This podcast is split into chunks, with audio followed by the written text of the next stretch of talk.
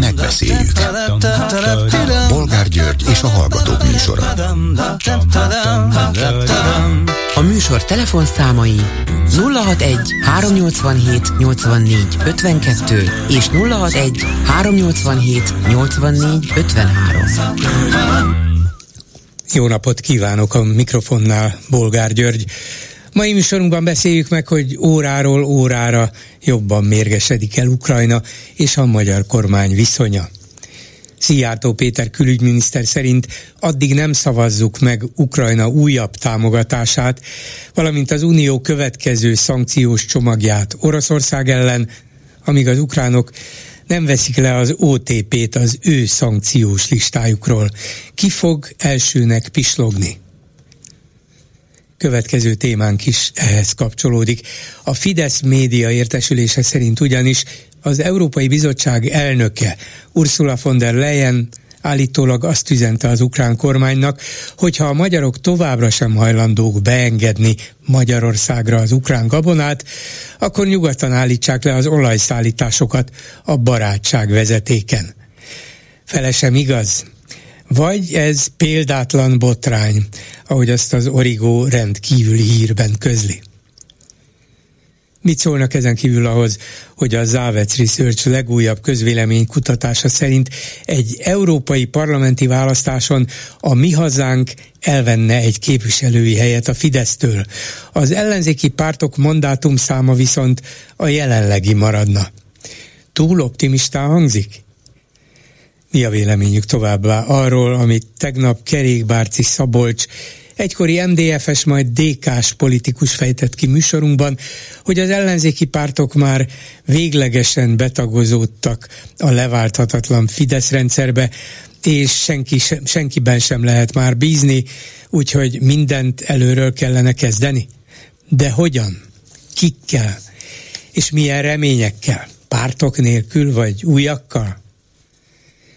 Végül beszéljük meg, hogy a terrorizmus miatt elítélt Budaházi György szabadon csak a magyarok két ötöde tartja helyesnek, majdnem kétharmad viszont helyteleníti, még a Fidesz szimpatizánsok fele is.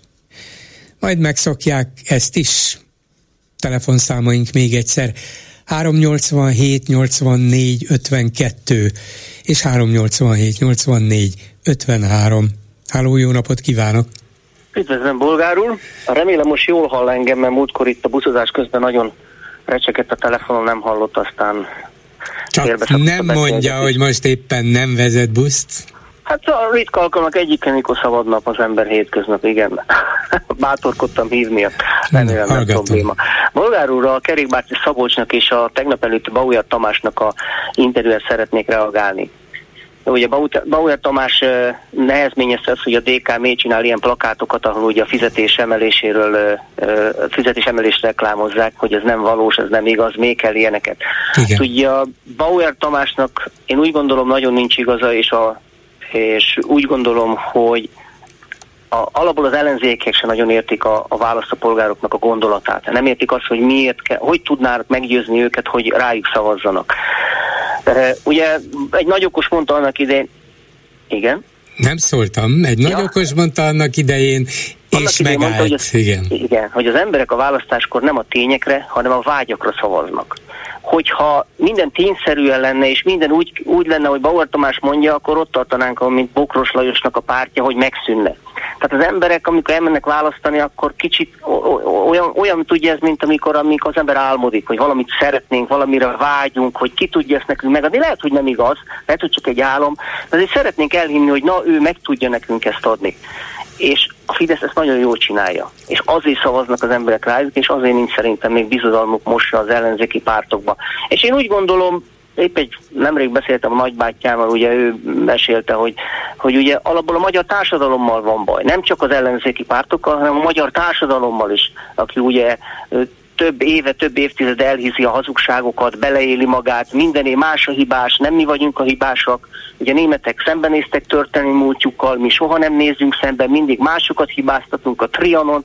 Tehát valahogy ez a magyar társadalomban benne van mindig ez, hogy nekünk kellenek ezek a, ezek a ámítók, ezek a diktátorok, ezek a hazudozók. Az se baj, ha lopnak, az se baj, ha szétrabolják az országot, de legalább azt hazudják, amit mi is szeretnénk. De akkor ez az ellenzék mitől lenne majd jobb, mint Orbán? E, attól, hogy hát bolgárul, amíg az emberek nem hiszik el azt, hogy ők, ők, ők, ők mást akarnak, ők jobbak, addig nem lesz jobb, addig mindig a Fideszre fognak szavazni. Uh-huh. Tehát az a gond nem, nem. És, Tehát és ön ugye... abban bízik, hogy az ellenzék tud valami vonzóbbat is álmodni és ajánlani a magyar társadalomnak. A magyar társadalom azt mondja, na jó, hát eddig, eddig többé-kevésbé megvoltunk Orbánnal, de ha van valaki, aki többet és jobbat kínál, akkor rászavazunk, és majd akkor az ellenzék a felhatalmazás birtokában nem egészen azt csinálja, amit ígér, de hát egyrészt szét mégis csak megvalósítja, másrészt pedig tisztességesebb, demokratikus demokratikusabb, becsületesebb lesz, mint Orbánék, tehát ad ebből is, ad abból is, és akkor az emberek majd rájönnek, hogy mi a különbség a két rendszer között.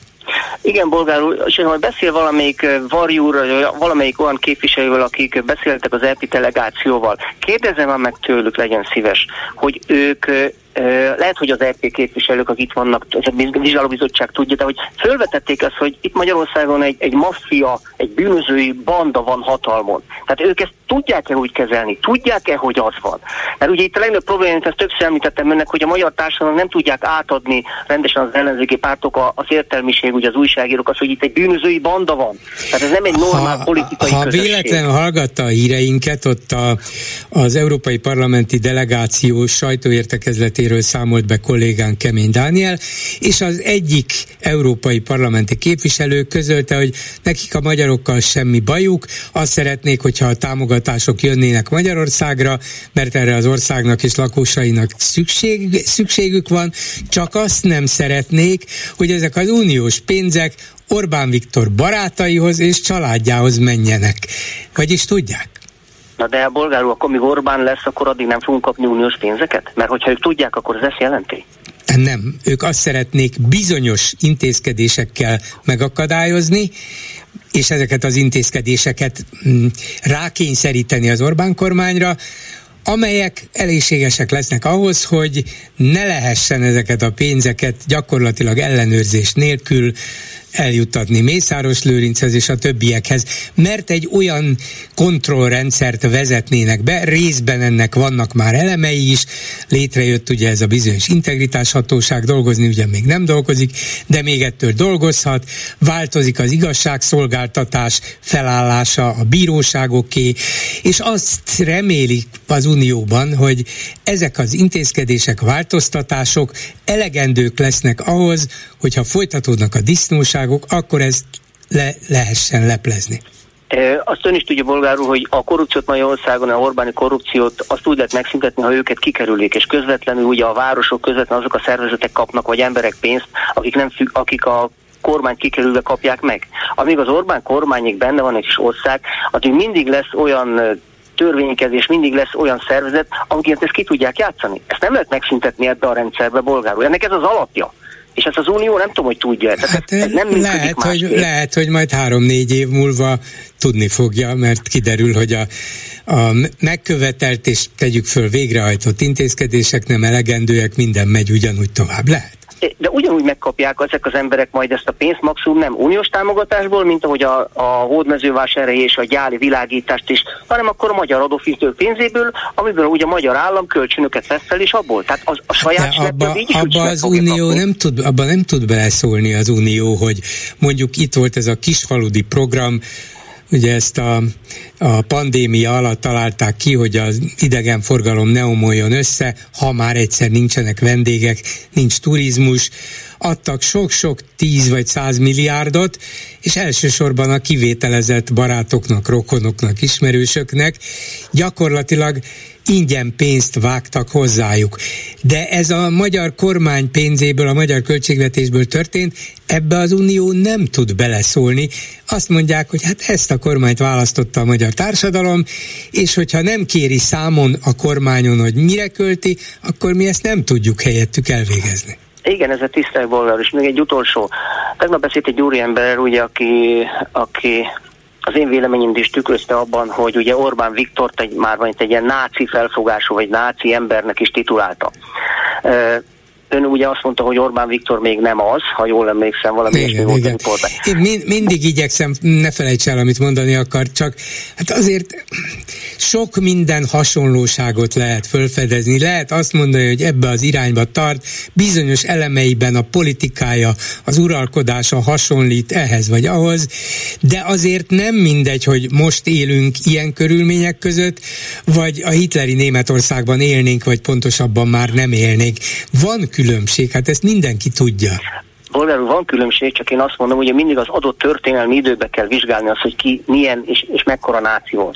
Tehát logikus, hogy azok a dolgok, haláltáborok, egyebek manapság Unióban nem létez, Magyarországon meg ilyenek nem léteznek, hogy elviszik az embereket. Ilyen nem létezik. De a mai viszonyok között tudjuk hogy Orbán Viktor egy abszolút egy pávatáncos, kétkulacsos ember. Azt tudja. De azt ön is tudja, hogy Orbán Viktor kifelé mindig azt mutatja, hogy ő nem antiszemita, ő azt mutatja, hogy ő a cigányok a barátjai, de ugyanakkor, és ezt, ezt mindenki tudja, kitünteti, előlépteti, beosztásba teszi azokat az embereket, támogatja azokat a médiumokat, akik nácik, fasiszta, antiszemita és cigány gyűlölő propagandát folytatnak. Kitünteti őket bolgárul, kitünteti őket. De ha, kitünteti, ember, ha aki... kitünteti is azt, aki például náci szövegeket mond vagy ír, igen, volt ilyen, az még mindig nem olyan, mint hogyha elvitetné azokat börtönbe vagy koncentrációs táborba, akik ezzel nem értenek egyet, és nem vitett ilyen. Oké, bolgárul azért mondom, hogy mindig adott történelmi időbe kell nézni azt, hogy ki mekkora náció. Tehát Orbán Viktort akkor mondjam szalonnácinak, vagy mondjam azt, hogy ő, ő tulajdonképpen egy hortista felfogású, mert ugye hortista, horti rendszerben se voltak. Az, de hát horti alá... se volt náci, ugye? Voltak de fas, fasi, volt, az, az, volt, az volt, igen, meg fasiszta vonásai is voltak a rendszernek, igen, és személyesen is felelős több százezer magyar zsidó haláláért, igen, persze, ez így van. Csak vannak különbségek, ennyit mondok, mindössze még a nem hitleri nácinak nevezhető, bár egyre inkább ráhasonlító Putyin esetében sem lehet mondani, hogy olyan, mint Hitler, de közben ez az Orbánnal jó kapcsolatot tartó Putyin börtönbe veti Navalnyit, és mindazokat, akik kétségbe merik vonni az ő rendszerét, az ő uralmát, vagy az ő háborúját. De Valdár akkor hogy hívjuk azt az embert, aki nácikat, antifas, antiszemitákat, cigánygyűlölőket kitüntet, pénzzel támogat, és egyebeket. Azokat hogy hívjuk ezt az hát embert? Nevezzük szélsőjobboldali nacionalista önkényúrnak. Ez, ez Orbán Viktor akkor ön is hajlandó ezen túl így nevezni őt? Hát én általában így szoktam nevezni, amit a Fidesz csinál, Orbán Viktor csinál, a szélső jobboldali, nacionalista, önkényuralmi politika. Ez, ez nem, nem, nem is kérdés. Én mindig ezt mondtam, lehet, hogy van, aki ezzel is vitatkozik, csak azt mondtam, hogy azért ez nem ugyanaz, mint a nácizmus, és ne hasonlítsuk össze Hitlerrel, még ha Orbán cinikusan például Hitlert is fölhozza annak érdekében, hogy az Európai Unióhoz hasonlítsa, totálisan hazug és aljas módon. Bolgár, most én nyugodtan visszamegyek dolgozni, hogy ezt kimondta. Köszönöm szépen. Köszönöm, viszont hallásra, minden jót. A vonalban pedig Poják Gábor, média jogász, az ELTE tanszékvezetője, egyetemi tanár. Jó napot kívánok! Jó napot kívánok! Azzal kapcsolatban kérdezem önt, hogy két nappal ezelőtt tartottak egy egy tanácskozást, vagy egy kisebb konferenciát annak ürügyén, hogy elkészült az Európai Média Szabadság törvénytervezete, és ezen a tanácskozáson, beszélgetésen ön, valamint Gálik Mihály professzor emeritus tartott előadást. Mi volt az ön, illetve az önök interpretációja erről az uniós média törvénytervezetről, amelyről mi már ketten beszéltünk néhányszor, de talán most még több vagy még alaposabb alkalma volt ennek a megvizsgálására, és lehet, hogy az ott jelenlévők is adtak hozzá bizonyos adalékokat, hogy ez jó vagy nem jó, vagy van-e benne valami remény a magyar média állapotok megváltoztatására?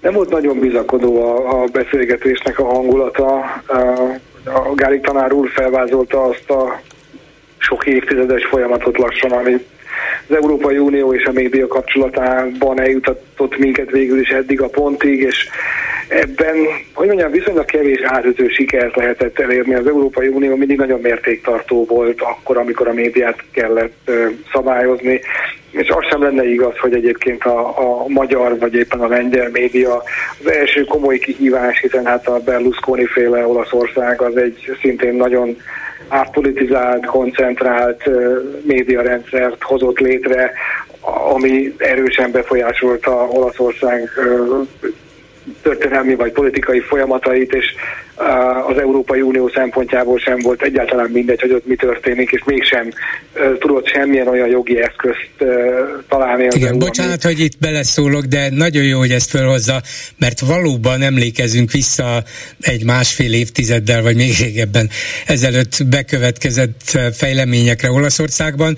Az a szélső jobboldali tendencia, ami Olaszországban kifejlődött és egyre erősödött, az nagy mértékben volt tulajdonítható annak, hogy Berlusconi óriási hatalmat hozott létre a médiában, és még a közszolgálati médiát is részben sikerült átalakítania, vagyis a média jelentős részének megszerzése nélkül talán Olaszország sem tolódott volna a szélső jobb felé. Ezt gondolom én is, hogy ez így, így volt, és hát ennek minden mai napig az olasz politika is érzi a hatásait. Nyilván nem lehet összevetni szerencsére a mostani olasz belpolitikát a magyar belpolitikával, de hát ott azt mindenképpen láttuk, hogy hol húzódik az Európai Unió erejének a határa, és, és nem tudott és nem akart ebben a kérdésben határozottnak tűnni. Aztán amikor jött a magyar helyzet 2000 10-11 óta gyakorlatilag nem telik el negyed év úgy, hogy egy bizottság, vagy egy küldöttség, vagy egy akármi ne érkezne az Európai Unióból, de ha nem onnan, akkor az ENSZ-től, vagy az Európa Tanácstól, vagy ilyen-olyan szervezettől, és hallgatná meg, hogy mi újság a magyar médiában. Ugyanez nyilván Lengyelországra is igaz. Nagyon mindig meglepődnek, szörnyűködnek, megkérdezik, hogy miben tudnának segíteni, ez a kedvenc része az összes beszélgetésnek, és aztán hazamennek, és, és aztán nem történik semmi.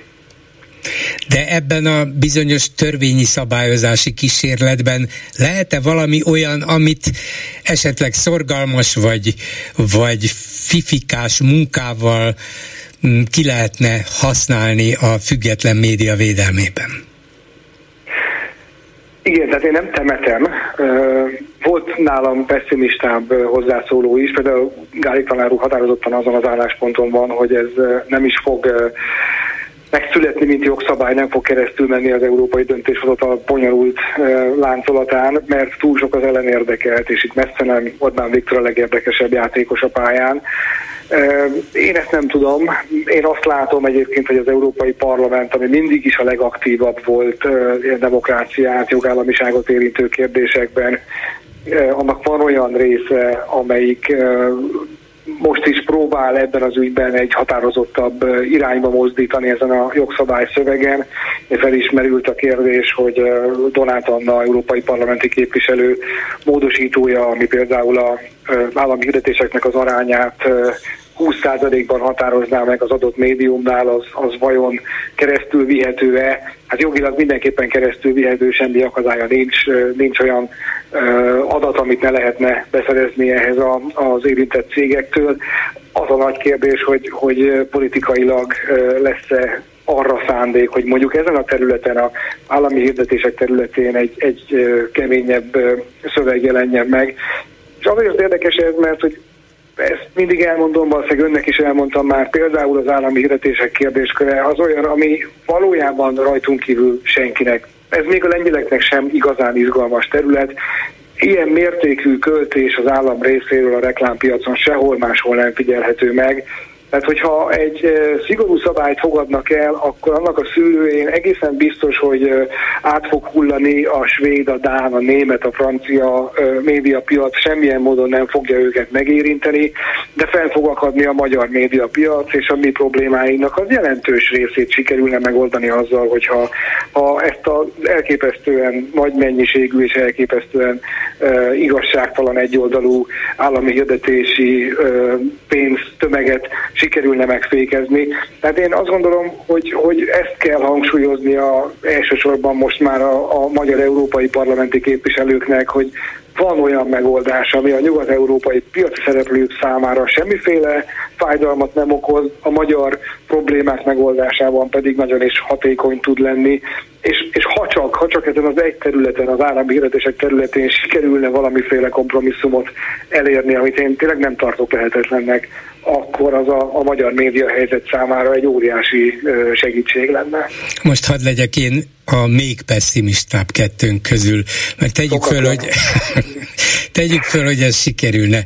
Na de erre mit csinálna Orbán Viktor és hű fegyverhordozója Rogán Antal? Azt mondaná, hogy na jó, hát akkor nem közvetlen kormányhirdetéseket fogunk föladni, mert az tilos, vagy csak 20%-ban lehetséges, akkor majd adunk egy zsákpénzt, vagy száz zsákpénzt a civil összefogás fórumnak, és ők fogják azokat a hirdetéseket szétszórni, ami hozzánk közeli médiában, amiket eddig a kormány címe, neve, szervezete alatt tettek közé, vagy akkor mondok egy még közvetettebb lehetőséget, de hát ez is egy látható és, és bizonyítható dolog, hogy adott esetben hogy lehet megtámogatni a, a kormány közeli médiumokat.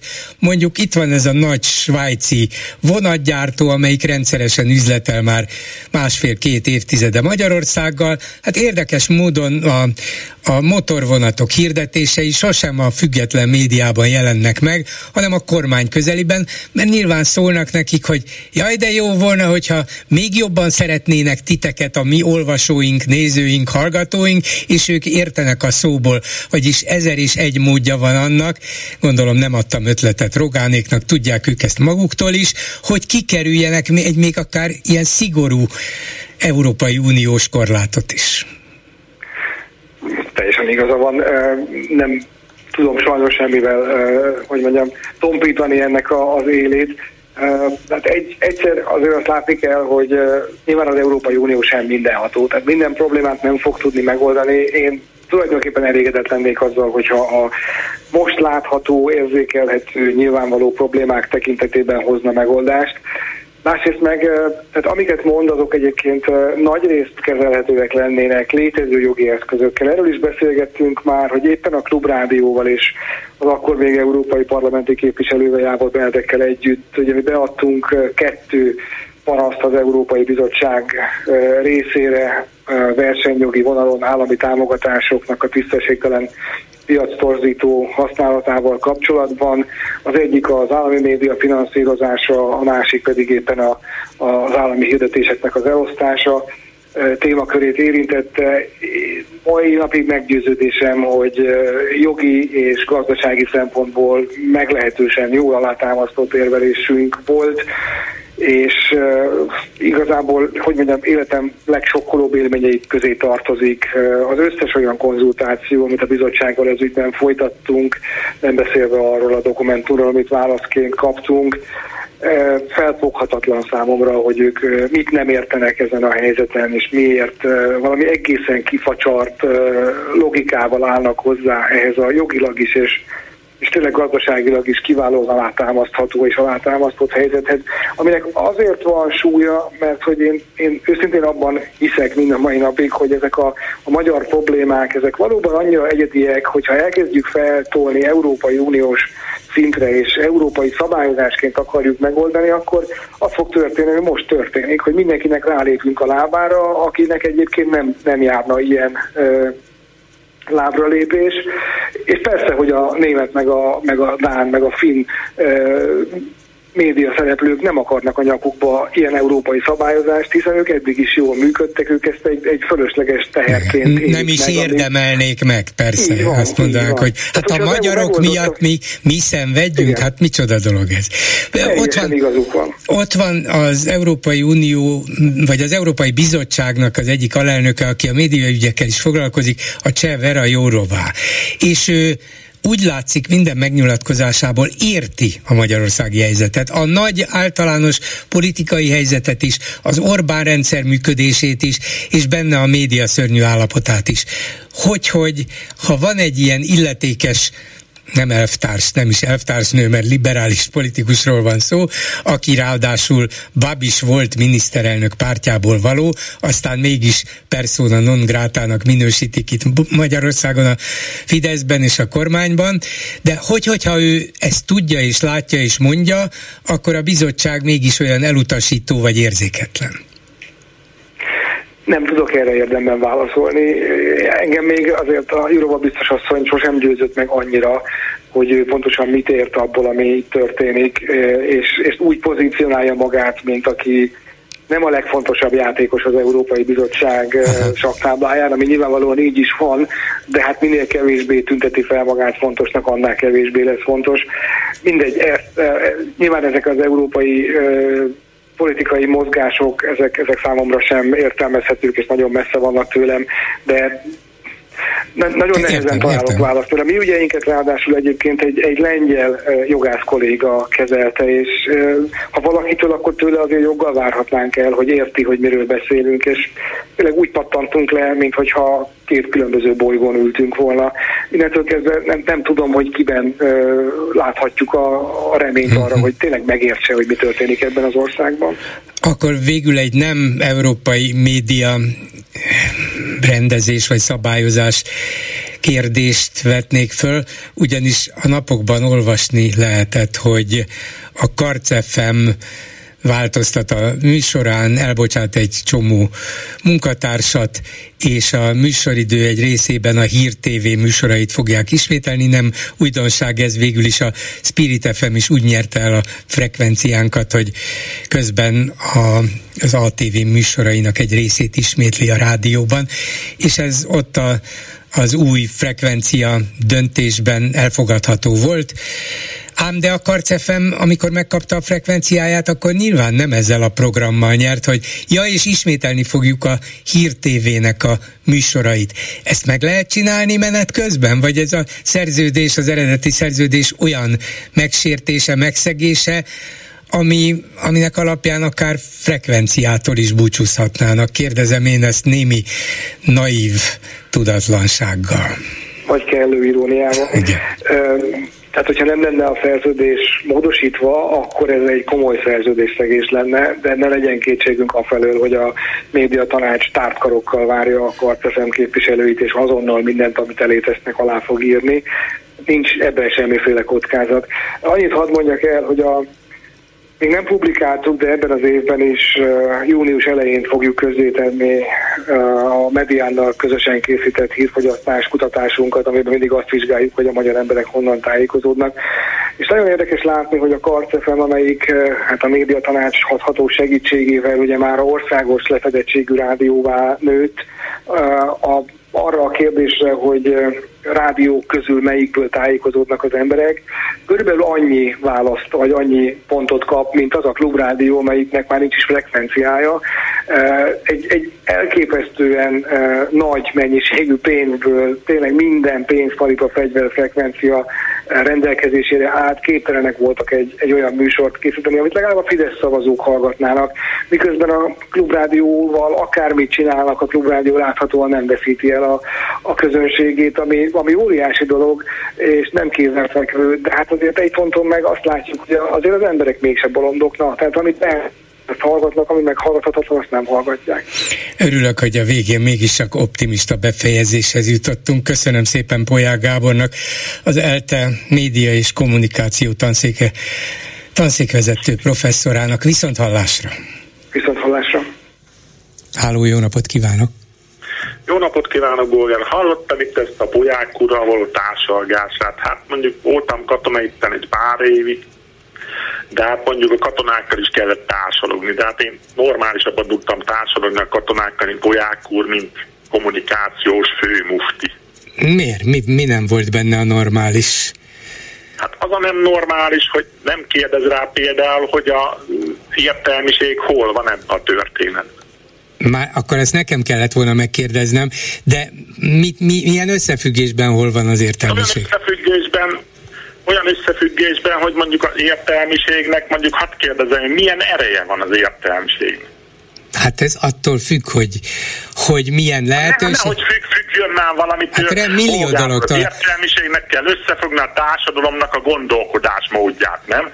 Hát az értelmiség nem tudom mit fog össze, elmondja, amit gondol a világról, van hozzá több tudása, több információja, több gondolata, mint az átlagembernek, tehát az értelmiség különböző csoportjai, különböző egyéniségei adnak lehetséges világ- és országmagyarázatokat, de hogy a társadalmat hogy fogják össze, hát vagy sikerül nekik, vagy nem. Ami politikailag az összefogást illeti, az a politikusok és a mögöttük álló értelmiségiek dolga, de a pártoké alapvetően az értelmiség ebben legfőjebb kívülre adogat tanácsokat.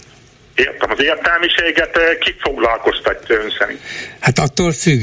Engem például, hát, engem például egy magárádió. Hát mennyi részét foglalkoztatja értelmiségnek mondjuk a állami rendszer? Az állami rendszer biztos, hogy jelentős részét, hiszen rengeteg olyan állami intézmény van, ahol felsőfokú... Magyarországon van önálló jog? Nem értem, mit jelent az önálló jog. Ha valakit foglalkoztat valaki most ebben a rendszerben, akkor ön szerint, ha fölszól a rendszerrel, akkor mi lesz?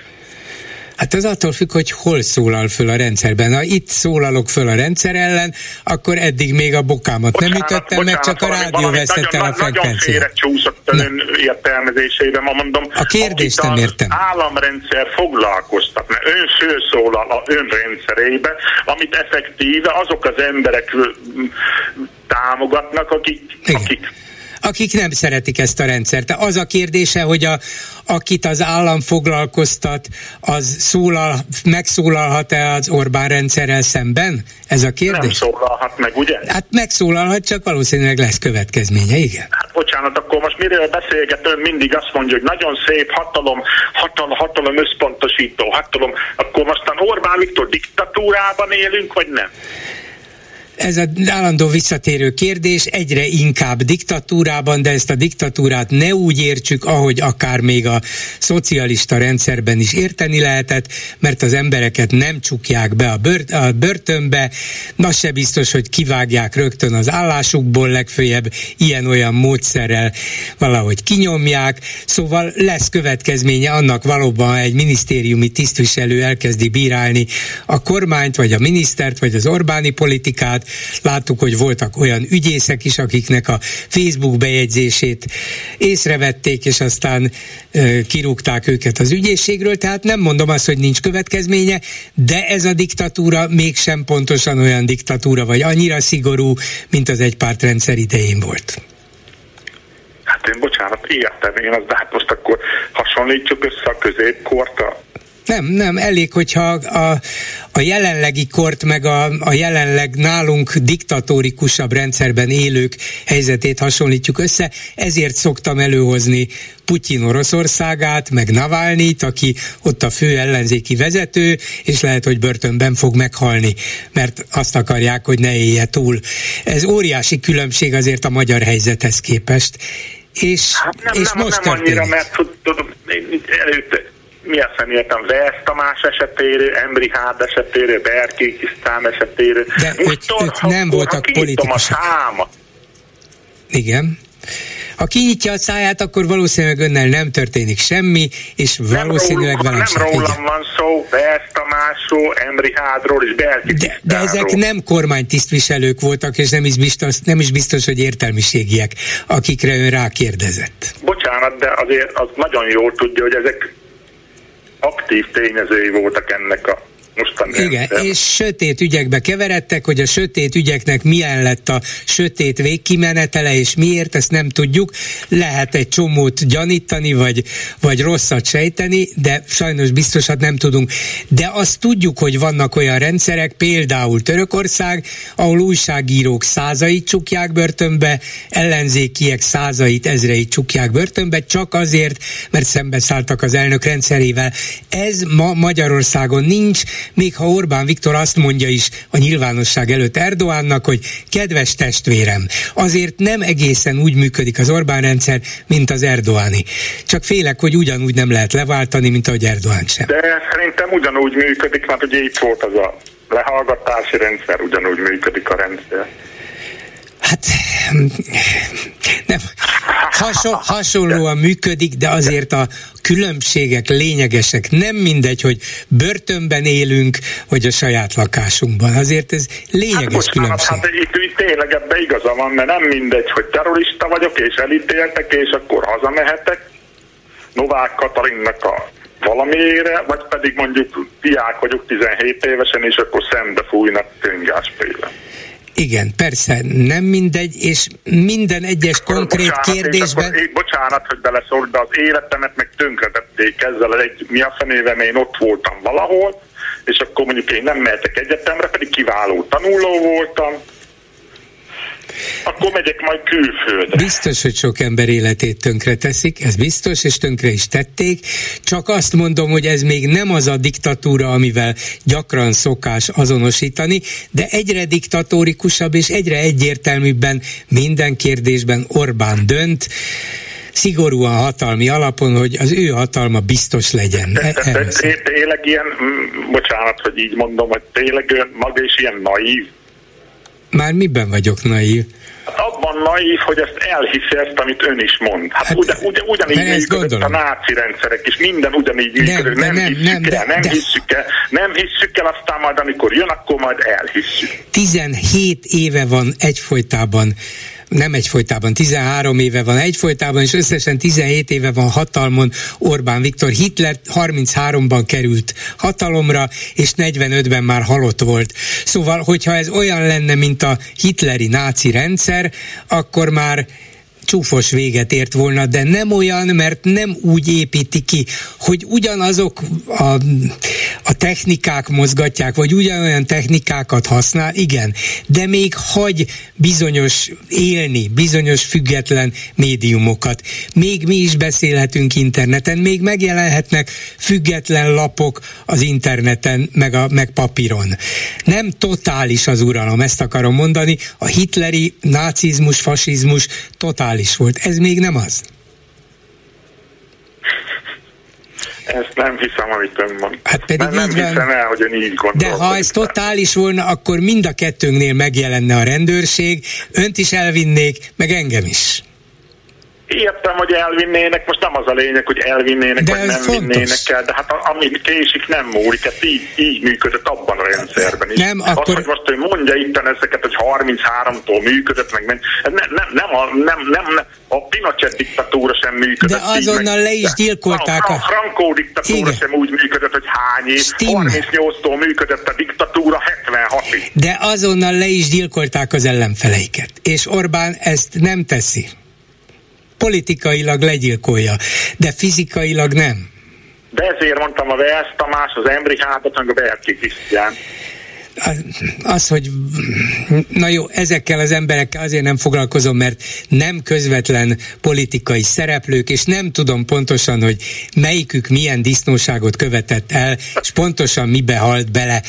Lehet feltételezni ezt, lehet azt, hogy sötét ügyek voltak, és sötét emberekkel tartottak kapcsolatot, ez biztos, de ettől még nem lehet bizonyítani azt, hogy az Orbán rendszer egy gyilkos diktatúra. Nem mindegy, hogy milyen önkényuralmi rendszerben élünk. Azt tudnunk kell, hogy ez egy önkényuralom, ez igaz. De azért hát nem Vucic, Bocsánat, a, a nagy barátjáról, ugye Orbán Viktornak, tudja, most a Vucicsnál volt egy ilyen kis kilengés, ugye? Igen. Hát, hogy mondjuk ilyen tudom, hogy Csevapcsikának csinálták meg az ellenfeleket, és aki most benn van, az mostan a Vucic ellen valló. Igen, de, de még Szerbia sem olyan, mint, vagy Magyarország sem olyan, mint Szerbia, renge bár egyre több a hasonlóság is a legjobb barátok. Na, jó, köszönöm szépen, értem a kritikáját, ja, okay, okay, köszönöm, köszönöm viszont hallásra. Gondoltam, hogy így lesz, köszönöm. A vonalban pedig Wittinghoff Tamás Budaörs polgármestere, jó napot kívánok!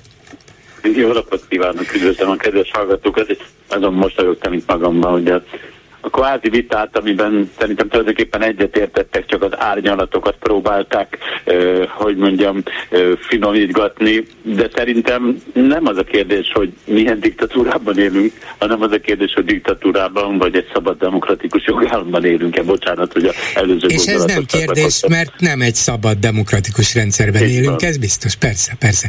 De, de azért én változatlanul fontosnak tartom az árnyalatokat, mert nem mindegy, hogy például önt megválaszthatják választják-e Budaörs polgármesterének, miközben köztudottan nem Fideszes, vagy pedig, hogyha elmerne indulni, akkor azonnal megjelennének a, az egyenruhás vagy nem egyenruhás erőszakszervezet emberei és elvinnék, azért ez nem lényegtelen különbség. Ennél, Lehet, ennél, ugye... ennél, en, ennél árnyaltabb, de legalább olyan aljas módszerekkel próbálkoznak, és én őszintén szólva egyiket sem szeretem.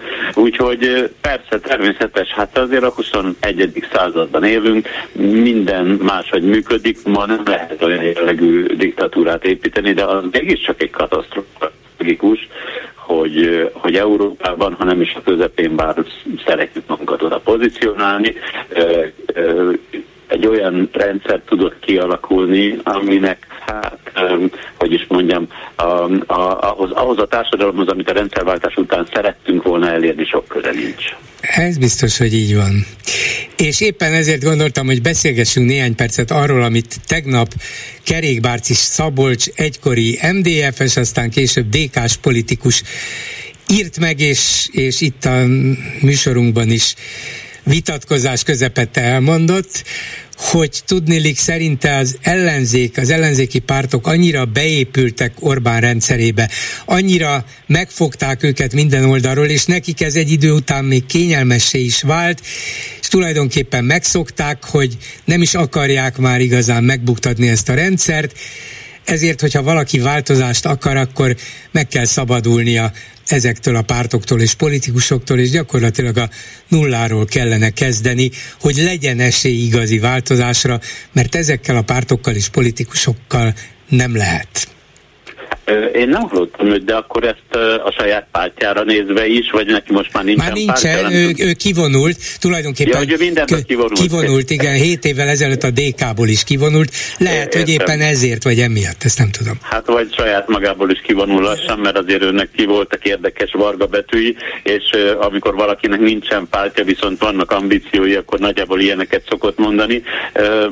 Hát nem, én, én, én ezt ezért sokkal árnyaltabban látom, bár az kétségtelen, Uh, halló? Itt vagyok, halló? itt vagyok, bár igen. önt néha kicsikét hullámzással hallom. Hát igen, sajnos amióta a Vodafone, na jó, nem folytatom ezt a mondatot, szóval nem tökéletes a télerő. Most hallottam jól? Hát most jól hallom, igen, csak néha megy el ilyen Aha. kis hullámokban, de eddig még mindent lehetett hallani. Szóval uh, én, én azt gondolom, hogy, hogy, hogy a, sokkal nagyobb a baj annál, mint sem, hogy most próbáljuk azt mondani, hogy minden nulláról kezdünk, és akkor jönnek a semmiből elő az emberek, ilyen nincs. Hát ugye van egy létező magyar társadalom, amelyik úgy tűnik, hogy hát, hogy is mondjam, szereti ezt a Stockholm szindrómát, vagy ebben a hatalmazói kapcsolatban létezni. Ez a kisebbik rész, de mégis ez dönti el a választásokat. És van, az, van egy olyan réteg, amelyik meg képtelen úgy szülik ellen e, e, pólust képezni, összefogni, és felmutatni mondjuk egy olyan személyiséget, akit mindenki el tud fogadni, és mögötte felsorakozni. Szóval ez egy nehéz dolog. Hát nehéz dolog, csak érzem, és itt ebben a műsorban is egyre nyilvánvalóbban, hogy az emberek csalódottak természetesen a tavalyi választási eredményben, és úgy gondolják, hogy ennek az eredménynek az okozója elsősorban az ellenzék tehetetlensége, tehetségtelensége, a saját fontosság túlhangsúlyozása volt, nincs elég önfeláldozó, nincs elég innovatív, nincs elég bátor ellenzéki politikus, tehát a fenébe az egész társasággal keressünk civileket, vagy keressünk valaki más. Nyilván ez magyarázza a kétfarkú kutyapárt népszerűségének növekedését is, de mindig ezzel kapcsolatban én hozzáteszem legalábbis, hogy hát rendben van, lehet újakat keresni, de azoknak is pártá kell alakulniuk, és meg kell mondaniuk, hogy mit akarnak, különben a semmiből csak a semmi felé mehetünk tovább. És persze közben az összes létező párt meg fel fogja tenni a kezét, és azt mondja, mi megjönjünk a semmibe. Hát szóval igen, igen. Ez, Szóval ezek, ezek, ezek olyan felvetések, amiket nehéz komolyan venni. Amit komolyan kellene venni, az a létező pártoknak megfontolandó dolog, hogy, hogy Halló? Itt vagyok, hogy létező pártoknak uh, dolog, hogy... Megprób- megpróbálok olyan helyre menni, ahol nem szakadozom, nem tudom. Mert ez Bécs, ez így... Bécs. Egy pillanat, hát, hát jobb lesz. Nem tudom, most alakulok-e? Hát hallom, hallom, majd meglátjuk, Aha. hogy megint el nem megy egy-egy rövid másodpercre. Szóval um, én szerintem a helyzetből kell kiindulni, ami van. Tehát az, hogy miről álmodunk, és hogy nagyon jó lenne, hogyha lennének olyan új pártok, akik, akikben egyébként mindegyikben hisz, hinnének az emberek, csak hát ugye ez a választ új rendszer, amit a Fidesz kialakított, őket is együttműködésre készteti. Vannak meglévő civil szervezetek, vannak meglévő pártok, és ugye azt kezdtem mondani, hogy nekik kellene megfontolni, hogy ebből mi következik, és ez a csalódottság, amire utalt az előző választási, de tehát ugye tavasszal nagyon nagyon mélyen voltunk tavaly, kétségtelenül így van, de ebből nem tudom, hogy helyes következtetést vont ele mindenki, mert hogy, hogy az elvileg együttműködés volt, de tényleg én kérdezek vissza. Szóval érezhető volt ez mondjuk egy hónappal vagy két hónappal a választás előtt, hogy itt tiszta szívvel mindenki közösen együgyért nem, nem, nem, nem, nem. Még a dolog együgyű módján sem lehetett érezni ezt az egy ügyet, mert mindenki, beleértve a miniszterelnök jelöltet is, mindig kiszólt, vagy beszólt, vagy tett egy utalást, vagy egy megjegyzést, hogy ezért, hogy azért, hogyan azért, és nem, le, nem lehetett érezni azt a szenvedélyes együtt dolgozást, hogy egy dolgot akarunk, együtt fogunk küzdeni, és nem érdekesek most a vitáink, hiszen egy nagy célunk van, és azt el kell érnünk. Ez végig hiányzott. Hát igen, erre utalok, és hogyha ameddig ezt nem fogja érezni az ellenzék, addig a Fidesz köszönjük szépen jól el lesz. Hát ugye a jövő év, most itt van előttünk a, a jövő évi választás, amikor egy időpontban lesz Európai Uniós választás és, és önkormányzati választás. A világ legnagyobb gyalázata ez egyébként, de hát simán megcsinálták, és, és mindenféle, hát nem tudom, más országban ilyenkor már azért csak az utcán lennének az emberek. Úgy kellene az ellenzéki szervezeteknek együttműködni, hogy közben pedig egymáshoz képest kellene megmondani, hogy miért érdemes rájuk szavazni az uniós választáson, egyébként pedig közösen miért jók ők az önkormányzati. De valószínűleg a többi európai országban azért nem lenne ebből semmiféle cirkusz és felháborodás, mert ott nem olyan a választási rendszer. Itt a Fidesz belekényszeríti az ellenzéket abba, hogy együttműködjön, mert különben a viszonylag kis pártok esélytelenek vele szemben, de hát egy másik országban, egy Hollandiában vagy Németországban, hát lehet akár egy napon is tartani, mert az egyik pártra szavaznak. Az Európai Parlamentben ugyanarra arra nyugodtan szavazhatnak a, a helyi képviselőtestületben, mert az nem fogja az ő esélyeiket csökkenteni. Lényegében arányos, vagy olyan választási rendszer van, ami nem változik meg attól, hogy éppen európai parlamenti választás van, vagy helyi választás. Csak nálunk van ez a teljesen kificamított és a Fidesz érdekei szerint megváltoztatott rendszer. Hát azért ehhez annyit hagyd tegyek hozzá, hogy nehezen tudom elképzelni bármelyik demokratikus európai jogállamról azt, hogy úgy tart egy választást, mondjuk egy önkormányzatit, hogy annak a mandátum majd egy fél év múlva indul. Hát az, az abszurdum, igen, igen, igen, persze. Szóval, szóval hogy én látom magam előtt, amikor, amikor mondjuk egy adott területen új képviselőt vagy új polgármestert választanak, és akkor még fél évig az előző van hivatalban, és a városháza előtt ott csücsül az új megválasztott testülete az új polgármestere, és várja, hogy majd akkor egyszer rá is sor kerül. Hát ez, ez egész egy abszurdum. Hát persze, igen, tudjuk, hogy miért. Szóval térjünk vissza ehhez az alapkérdéshez, hogy no akkor hogy lehetne ezt a nem jól sikerült összefogást vagy együttműködést felújítani úgy, hogy az mégiscsak működőképes legyen. Ugye az volna magától értetődő, formailag magától értetődő megoldás, hogy az ellenzék is létrehoz egy néppártot, amiben van ilyen, meg olyan, meg amolyan, nem fognak egymással vitatkozni, mert van egy tekintélyes vezető, de azért mindenki tudja, hogy ezek inkább ilyen nézőpontot, a másik meg olyan világképet képvisel, csak a pártfegyelem mégis a köti őket, és ez a nagy ellenzéki néppárt szembe tud szállni a kormánypárti néppárttal, de hát ilyen biztos, hogy nem lesz. Akkor viszont hogyan? Hát pedig ugye, hogy Kunce Gábort idézem, nagyjából ennyit szerettem volna mondani. Hát ez lenne a megoldás.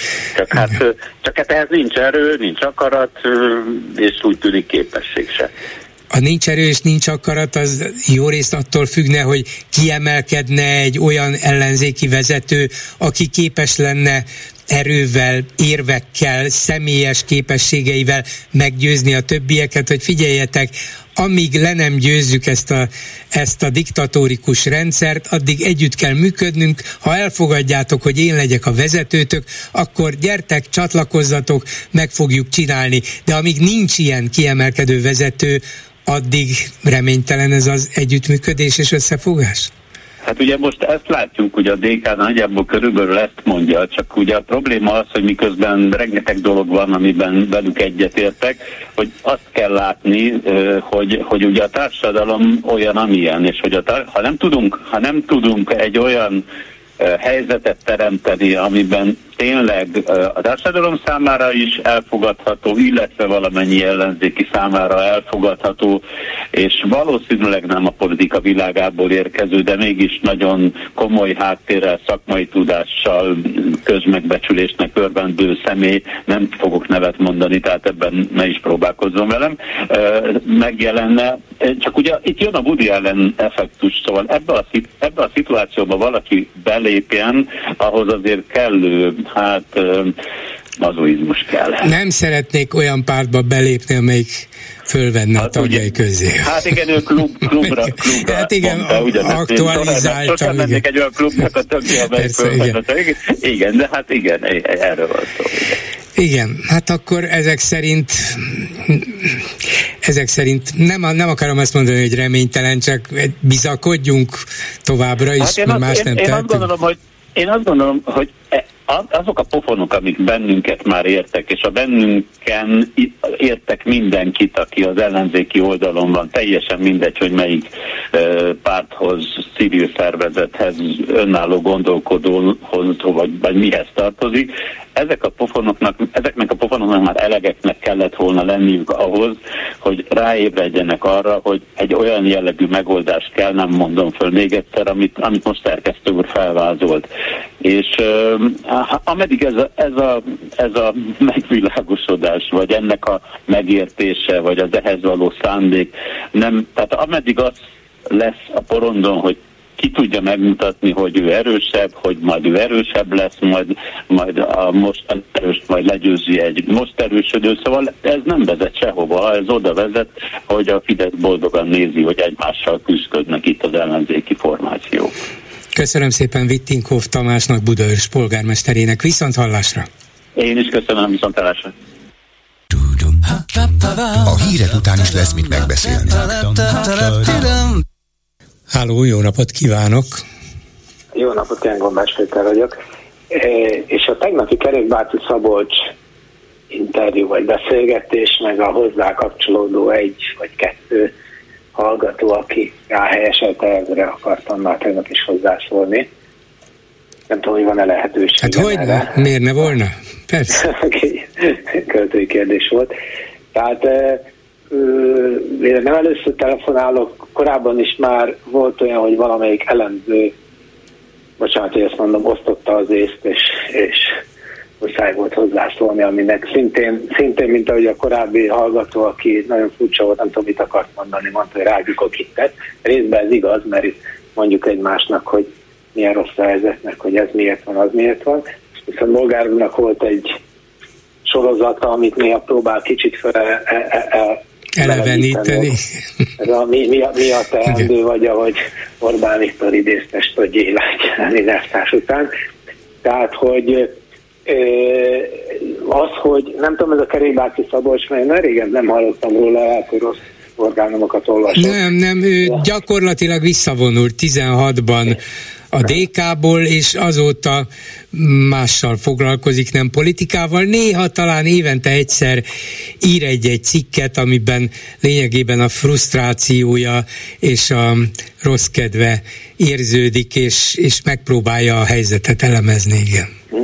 Jó, hát mivel, hogy akkor Keribáti Szabad se foglalkozik már politikában, meg én is csak így itthon a sör mellett, meg bosszankodva a rádió mellett, ezért mondhatom, hogy körülbelül ugyanannyira értünk hozzá de az, az egész biztos, hogy az semmire nem vezet. Ezt egyébként Borgál úr jól replikázta, hogy akkor a, majd ha mindenki kivonul a parlamentből, és föltesszük a kezünket, és azt mondjuk, hogy itt akkor mi ebben nem veszünk részt, akkor majd a, a kamu ellenzéki pártokat, mozgalmakat meg tudja szervezni a Fidesz. Hát hogyne, meg azokat egyébként... is, amelyek most vannak és léteznek, és azokat is, amelyeket hónap után állítanának igen. föl.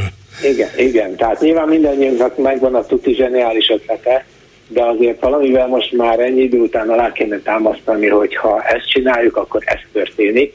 Az, amit ő mond, azt csináljuk, akkor pontosan semmi nem történik, csak a helyzet még rosszabb lesz. Tehát ilyen módon bosszantó, mikor valaki elemzőnek vagy politikusnak valaminek gondolja magát, és, és, és ezt mondja. Úgyhogy egyébként pedig csak ráerősítenék arra, hogy, hogy azért nem szabad abba hagyni. Hát egyrészt a, hogy egyszerűen sok mindent akarok mondani, nem akarok feltartani az időt, de a lényeg az, hogy, hogy amikor jönnek ezek a, a hozzászólások, hogy ezek, a, ez az, ezek az ellenzékek nem jó, kell másik, és ezek nem hitelesek, nem értek el semmit, tegnap is volt valami hozzászóló, tehát mindig el kell mondani, akkor tessék csinálni egy másikat. Tehát hiába mondjuk el itthonról a karosszékből, hogy, hogy, hogy ez nem jó, csináljanak másikat, miért nem mondanak le, vonuljanak vissza. Hát ezek vannak nekünk, azt nem beszélve, hogy véletlenül ebben a rendszerben ennyit lehet elérni. Egyébként pedig azért kell részt venni pártokon keresztül, mert a jogszabályok, a pártörvény, meg a, a keret a jogi keret az azt mondja, hogy pártok vehetnek részt a választáson, és pártokon keresztül lehet érvényesíteni az akaratot. Tehát, hogyha valaki tenni akar, akkor például csapódjon, vagy lépjen be valamelyik számára szimpatikus pártba, próbáljon valami kicsit hozzátenni, és ha sokan teszünk valami kicsit, akkor esetleg egyszer valami tud történni. Vagy természetesen alakíthat egy pártot, és, és hajrá, a, a pálya mindenkinek adott, hát tudjuk, hogy milyen esélye. Mert jelenleg két, azt nem tudjuk, hogy hogy lesz ennek az egésznek vége, de két módon vége tud lenni. Az egyik az, hogy négy évente van választás, és technikailag, elméletileg győzhetne más is, mint a Fidesz. Tudjuk, hogy miért nem győz, meg hogy mi volt, de most, hogyha csak belegondolunk, hogy a 2018-as bénázás nem lett volna, ott aztán egy vagy két emberem múlt kétharmad, tehát már az is valami megbicsaklás lett volna, és nem lett volna kétharmaduk. Nagyon kicsi múlt, emlékszünk. Így van, így van. Sok hallgató emlékszik rá, hogy mi múlott az LNP meg a Jobbiknak a bénázásán. Hogyha ott az kicsit, kicsit jobban ment volna, kicsit nem úgy, akkor lehet, hogy nem lett volna kétharmad, lehet, hogy a második, vagy nem is tudom, hanyadik négy év az nem úgy sikerült volna a Fidesznek. Tehát technikailag az egyik, hogy amíg van választás, addig megvan a elméleti lehetőség, le lehet váltani. Tehát erről nem szabad lemondani. Igen, nem szabad lemondani, bár látjuk, hogy ennek az esélye nagyon kicsi. Itt van Törökország példája, amelyik sok szempontból egy hasonló rendszer, mint a magyar, és jellemző, hogy Törökországon belül is, meg Törökországon kívül is a nyugati világ, meg itt is például az ellenzék úgy gondolta, hogy na itt az alkalom, lám, kedvezőek a közvéleménykutatási számok, összefogott az ellenzék, rájött, hogy másképp nem tudja leváltani Erdoánt, és így tovább, és aztán kiderült, hogy ezek mind csalfa vak remények voltak, mert ez a rendszer már annyira kiépült, annyira szilárd, hogy ezerféle módja van annak, hogy meg tudja védeni a hatalmát. Nem lehetetlen persze, most sem múlt sokon, de azért bőven elég az a néhány százalék Erdoánnak, mint ahogy mindig elég lesz Orbán Viktornak is. Ettől függetlenül ott sem mondanak le, ott sem mondják azt, hogy jó, hát akkor abba adjuk az ellenzéki tevékenységet, meg, megszüntetjük építsük a pártjainkat, vigye Erdoğan az egész országot viszontlátásra. Sehol nem mondják ezt, mert nem mondhatják. Igen, a másik nyilván az, az, az és már párszor beszéltünk róla, hogyha mivel egy emberre van építve ez az egész rendszer, akkor mind a Dzsengánál vagy a Marokkónál, hogyha az alsó szák kihozzuk, akkor ez összeomlana, ami gyakorlatilag, hogyha önökkel történne valami, valami szörnyű esemény, akkor is, akkor is vége lenne ennek a rendszernek, de az biztos viszont, hogy három év múlva választás lesz. Tehát igazából, mikor valaki így hozzászól, hogy, hogy ez nem jó, az nem jó, oké, okay, sokan hozzászólunk, mert hát én is osztom itt az ét, de tenni úgy lehet, hogy valaki valami, valamit tesz. És leginkább vagy egy civil szervezethez, vagy egy párthoz, és hogyha a választásba akar beleszólni, akkor csapódjon valamelyik párthoz, támogatóként, szakként, vagy csak szimpatizánsként, és próbálja az ötleteit, a, az idejét, a, az energiáját, vagy tudását erre fordítani, és ha, ha akkor valami lehet. Egyébként, egyébként más nem tudunk, tehát hogyha a nagy, nagy ötlet pattanna a valamelyikünk agyába, akkor elmondanánk egymásnak, és mindenki homlokásat, mert azt csinálná, de egyelőre ez nincs meg, de hogy tényleg ne rabolja más idejét, igazából mindig azt, hát nem mindig azt tudtam mondani, de sokszor jut eszembe, hogy én 1988-ban végeztem az egyetemen, akkor még apám, aki nagyon tájékozott, intelligens mérnök ember volt, mindig azt mondta, hogy fiam, mire te elvégzed az egyetemet, majd meg fogják becsülni a mérnököket, és ez szó sem volt arról, hogy fiam, két év múlva összeomlik az egész, és kezdünk mindent előről, és van szabadság, demokrácia. Senki nem tudta, az a néhány csoport, akiből demokratikus ellenzék állt, azok nyilván reménykedtek benne. De ők, ők se bíztak tudta. benne, persze, persze. Senki, senki nem tudta. Úgyhogy az, hogy mi lesz két vagy három év múlva nem tudjuk, de azt, hogy most akkor tegyük fel a kezünket, mert akkor majd, akkor majd jó lesz, hát ez, ez igen, hát ez, ez inkább olyan kétségbe esett önfeladásnak tűnik. Köszönöm szépen, hogy jelentkezett. Viszont hallásra. Viszont hallásra. A telefonnál pedig Gyarmati István biztonságpolitikai szakértő. Jó napot kívánok! Jó napot kívánok! Aki írt egy érdekes cikket a napokban, amiben védte legalábbis részben Bőröndi Gábornak az újonnan kinevezett vezérkari főnöknek néhány nagy meghökkenést kiváltó nyilatkozatát. Nem azt mondom, hogy teljes mértékben védte meg őket, főleg nem a, az igazán botrányosat, amiben a mai ukrajnai háborút, illetve annak lehetséges befejezését a második világháború kitöréséhez hasonlította, de, de a két másikat, amik szintén meglehetősen nagy figyelmet keltettek, mégis csak igyekezett megmagyarázni. Az egyik arról szólt, hogy a nukleáris ütőerő kérdését ismét föl kell vetni a magyar hadseregben, én sem értettem ezt, bevallom, és a másik pedig ez a bizonyos szitja hadviselés, aminek a hát a jelzős, az jelző szerkezetet vagy nem értettük, vagy ha érteni véltük, akkor nagyon furcsa politikai összefüggéseket találtunk mögötte, de ő mégis csak szakember, úgyhogy kérem magyarázzon nekünk. Igen, hát Ugye kezdjük ezzel a nukleáris. A nukleáris dolog az egy egyszerű dolog, mert hogy ugye egyértelműen látjuk, hogy a NATO-ban ismét előjött értető okokból, és nagyon helyesen a, a, a nukleáris problémának a kezelése, nukleáris hadviselés kérdése, és hát ez számomra elég egyszerű, hogy ha NATO ezzel foglalkozik, akkor nekünk is ezzel kell foglalkozni.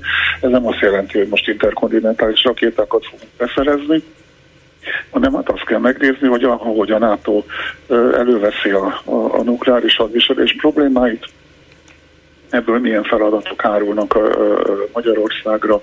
Azt gondolom, hogy ez egy, ez egy normális és természetes dolog. De hárul, hárulhatnak feladatok Magyarországra, hiszen hát nem, hogy nincs nukleáris fegyverünk, de szüksége van mondjuk az Egyesült Államoknak arra, hogy Magyarországot bármilyen szempontból bevonja ebbe a nukleáris elrettentésbe? Biztos, hogy hárulnak feladatok, például a döntéshozatal ugye a NATO-ban egy hangulat történik, a nukleáris szervező csoportban is ott vagyunk, tehát mindenképpen minimálisan ezek, ennek a döntéshozatalnak a, a mhm. részesei leszünk, és ahhoz végig kell gondolni, hogy, hogy ez mit jelent egyetértünk azzal, amit a, a NATO-ban terveznek és javasolnak. Tehát ez a minimum, ami, ami ránk hárulhat. Aztán meg ki tudja, hogy, hogy, hogy mindezből reméljük, hogy, hogy nem azt gondolom, hogy a jelenlegi helyzetben és a jelenleg előre vetíthető helyzetben valószínűleg nem kerül sor, sor Magyarország számára ennél súlyosabb lépésekre, tehát például nem gondolom azt, hogy Magyarországra bár neki zárni nem lehet, ugye Magyarországra telepíteni akár csak ideiglenesen is mondjuk hordozó eszközöket, amik nukleáris képességekkel rendelkeznek, de, de hát, hogy részesei leszünk a döntéshozatalnak és ennek a politikának, az egészen biztos nem. De kell, kell, kell, hogy erről beszéljen az új vezérkari főnök, mert egyrészt mindenkit megijeszt vele, másrészt hát vannak persze feladatok, az ember ezt készséggel elismerni, hát hogy ne lennének például a magyar hadsereg vezetésének, elvileg is, meg talán gyakorlatilag is, de miért kell a közvéleményt ezzel idegesíteni? Hát igen, ez egy jobb kérdés. Én azt gondolom, hogy a probléma az, hogy hogy ezekről a kérdésekről a közvéleményt nem tájékoztatjuk, nem beszéljük róla, nincsen róla ö, ö, nyílt értelmes szakmai vita, nem csak erről egyébként sok más katonai kérdésről sem, ezt meg kellene ö, változtatni, és, ö, és ö, megmutatni a, a közvéleménynek, hogy tulajdonképpen mit is jelent ez.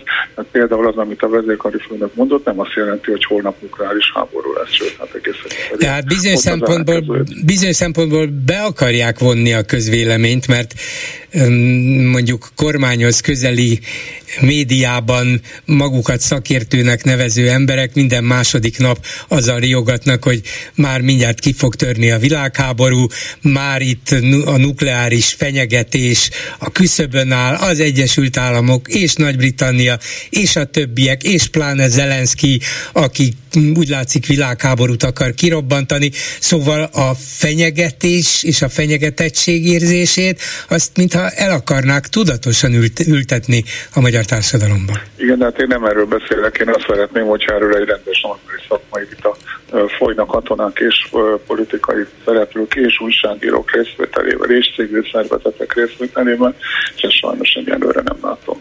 Jó, akkor a nukleáris elrettentésről térjünk át erre a szitja hadviselésre, mert, igen, igen. mert ez hát érdekes és kicsit bizarr. Igen, hát ugye manapság itt divatos a, a PS szakmában, és lehet, hogy a, a vezérkari főnök is ugye most oda vándorolt egy kicsit, amire egyébként szüksége is van, hogy, hogy ilyen, ilyen ütős, magyaros kifejezésekkel jellemezni mindenféle dolgokat. Ugye én itt ebben, amit leírta, írtam a, a cégben is, hogy mit gondolok szitja hadviselésként.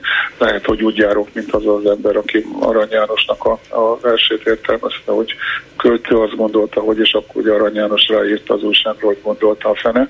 Tehát lehet, hogy rosszul értelmezem azt, amit, amit ő mondott, de azt gondolom, hogy ez, a, a, amit ő mondott, az, és ha az így van, akkor ez nagyon jó dolog, és ki kell fejteni, ugyanaz érvényes rá, mint amit az előbb mondtam, hogy, hogy hogyan lehet a magyar honvédséget az ukrán-orosz háború tanulságaiból is következtetéseket levonni, alkalmassá tenni. Arra, hogyha ha valamikor bevetésre kerülnek, akkor a, a, a siker reményében kerüljenek bevetésre, és ehhez az kell, hogy egy nagyon rugalmas kis alakulatokból önálló integrált tevékenységet folytató nagy tüzelei, nagy mozgánykosságú alakulatokból álló hadsereget hozzunk létre, amiről egyébként aztán a, a, a belső értekedletlen a vezérkari főnök beszél. De az ember azt gondolná, hogy hát a hadsereg vezetése egy vezető katonatiszt mégsem viselkedhet vagy beszélhet úgy, mint a Rogánféle propaganda hadviselés első embere, mert ők használhatják nyugodtan a szitját is, meg a többieket is, tudjuk, hogy ez propaganda, de akár egy vezérkari főnök mondhatja azt is, hogy le kéne vonnunk az Ukrajnában folyó háborúból a tanulságokat, hogy például az ukránok hol, milyen eszközökkel, milyen módszerekkel, milyen hadsereg szervezéssel tudtak jól védekezni az orosz támadás ellen, ebből a magyar hadsereg is tanulhat. Vagy ezt politikailag nem célszerű mondani, hogy mi nekünk hát az ukránoktól mondta, kell tanulni? Mondta, és nem az ukránoktól, a háborúból kell tanulni egyáltalán. Az ukránoktól, akkor az ukránoktól, meg hát oroszoktól is azért néhány dolgot az oroszok is csináltak, amire nagyon érdemes odafigyelni meg inkább úgy, hogy, hogy nem szabad, de van egy-két dolog, amire, amire valószínűleg érdemes odafigyelni, tehát ennek álmodnak le kell vonni a tanulságait, ő ezt el is mondta aztán később, de hát megint azt mondom, hogy ez ugye a katonáknak nyilván erről látom belül is, meg saját országokon belül sokat kell beszélniük, vitatkozniuk, újraírni az alkalmazási elveket, a doktrinákat, a tankönyveket, és jó lenne ebbe egy idő múlva bevonni a közvéleményt is, hogy megértsék azt, hogy, hogy, hogy milyen hadseregünk van. Ugye Magyarországon az emberek nem értik, hogy mindig azt a, a bocsánat, gyerek naivitást látom, hogy, hogy nem fenyeget minket senki, akkor minek kell a hadsereg, ki ellen kell a hadsereg. Ezt azért érszerű lenne most már is 30 év után egyszer elmagyarázni ezeket a, a, a dolgokat, és ez egy nagyon jó alkalom lenne arra, hogy elmondjuk, hogy tulajdonképpen most a hadviselésben egy csomó korábbi axioma vagy megdőlt, vagy megkérdőjeleződik, és a, a, a munkaegységnek ezt mindenképpen figyelembe kell vennie. És ez a sok személycsere, hát most nem is csak arra, bár tulajdonképpen ez a legfontosabb, arra sok száz vezető katonatisztet érintő elbocsátási hullámra gondolok, mert az ember azt gondolná, hogy hát éppen a meglévő tapasztalatokat kellene még alaposabban felhasználni, és ha új embereket toboroznak, akkor, akkor nem fogjuk kidobni a régieket, hiszen azoknak a helyére hogy fogunk tapasztalt katonatiszteket, katonai vezetőket ültetni. Nem csak erre gondolok, hanem arra is, hogy hát új vezérkari főnök két évvel azután, hogy kinevezték az előzőt, és az előzőnek az elődje, ugye az Korom Ferenc vezérezredes volt, a, őt is két év után menesztették, előtte meg nyolc évig volt Benkő Tibor, akiből honvédelmi minisztert csináltak, szóval mi, mi ez a nagy mozgás felül? Mi, mi a baj? Mit, mit rontottak el ezek szerint folyamatosan? Hát tudom, egy szakértőtől ez nem szép dolog, bevallani, hogy nem tudom nem értem, nem tudom, hogy mi az oka. Én inkább a, a, Benkő Tibor féle nyolc évnek a, a, a híve lennék, hogy ezt, ezt adjuk meg ezt a, a, lehetőséget legalább egy teljes ciklust. Nagyon bízok benne, hogy a körönti tábornok ezt most megkapja, mert uh, egy hónap, vagy két hónap, vagy két év alatt sikert elvárni egy új vezérkari főnöktől, ez nagyon, nagyon nagy naivitás lenne. Egyébként ugye az új emberek, akik oda kerülnek, én azt látom, akiket akiket ismerek meg, amit hallok róluk, mi ezek kitűnő emberek, ugyanolyan jó emberek, vagy, mint, a, mint akik ott voltak, és ezért is nem értem az egészet, de, de mivel nem értem, ezért nem is szeretnék spekulálni róla, mert nem tudom. Már bocsánat. És akkor ez az utolsó, a leg hát akár botrányosabbnak is nevezhetem ezt a kijelentését, hogy ha annak idején, amikor a németek lerohanták Lengyelországot, elindítottak volna egy béke folyamatot, meg lehetett volna akadályozni a második világháborút. Ezt saját kútfőből mondta az ön feltételezése szerint, vagy egyfajta politikai nyomás kényszerítette ki belőle, vagy érezte azt a politikai közhangulatot a hátterében, vagy fölötte, és úgy gondolta, hogy neki ezt hozzá kell tennie a magáét. Mi lehetett ez? Két dolgot tudok ezzel mondani, ezt nem kellett volna mondani. Tehát ez nem, egy, nem, nem volt szerencsés, finoman szólva. Azt gondolom, hogy, hogy, hogy a, a másik két dologra arra tudok észrevő magyarázatot mondani. Itt ez, ezt, ezt ezzel nem, nem nagyon gondolom, hogy, hogy egyet tudnék érteni. A másik nem tudom, hogy, hogy ez miért. Én azt, azt gondolom, hogy abban a légkörben, ami sajnos a világban, Magyarországon, Európában, ez valahogy kicsúszott a száját, nem kellett volna esetre, és ö, jobb, jobb most bezárni ezt a fejezetet. A lengyel nagykövet kvázi abba hagyta a dolgot, hogyha hagyjuk is abba, azt gondolom. Uh-huh. És gondolja, hogy akkor a vezérkari főnök is tanul ebből, és nem fog a nyilvánosság előtt beszélni, hogy véletlenül ilyenek hagyják el a száját, ha nem végzi a dolgát belül? Én, én Bőröndi tábornokot 30 évvel ismerem, mindig tanult, gondolom most is fog. Köszönöm szépen Gyarmati István biztonságpolitikai Nagyon szakértőnek. Viszont hallásra! Viszont hallásra!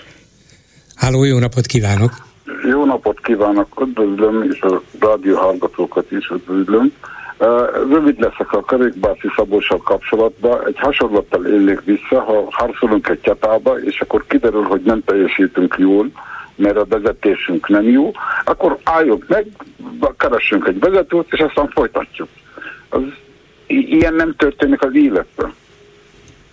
Hát igen, igen. Az nem életszerű. Tehát, hogy ilyen szikkat olvasok, a végén nagyon sajnálom az időt, amit arra küldtettem.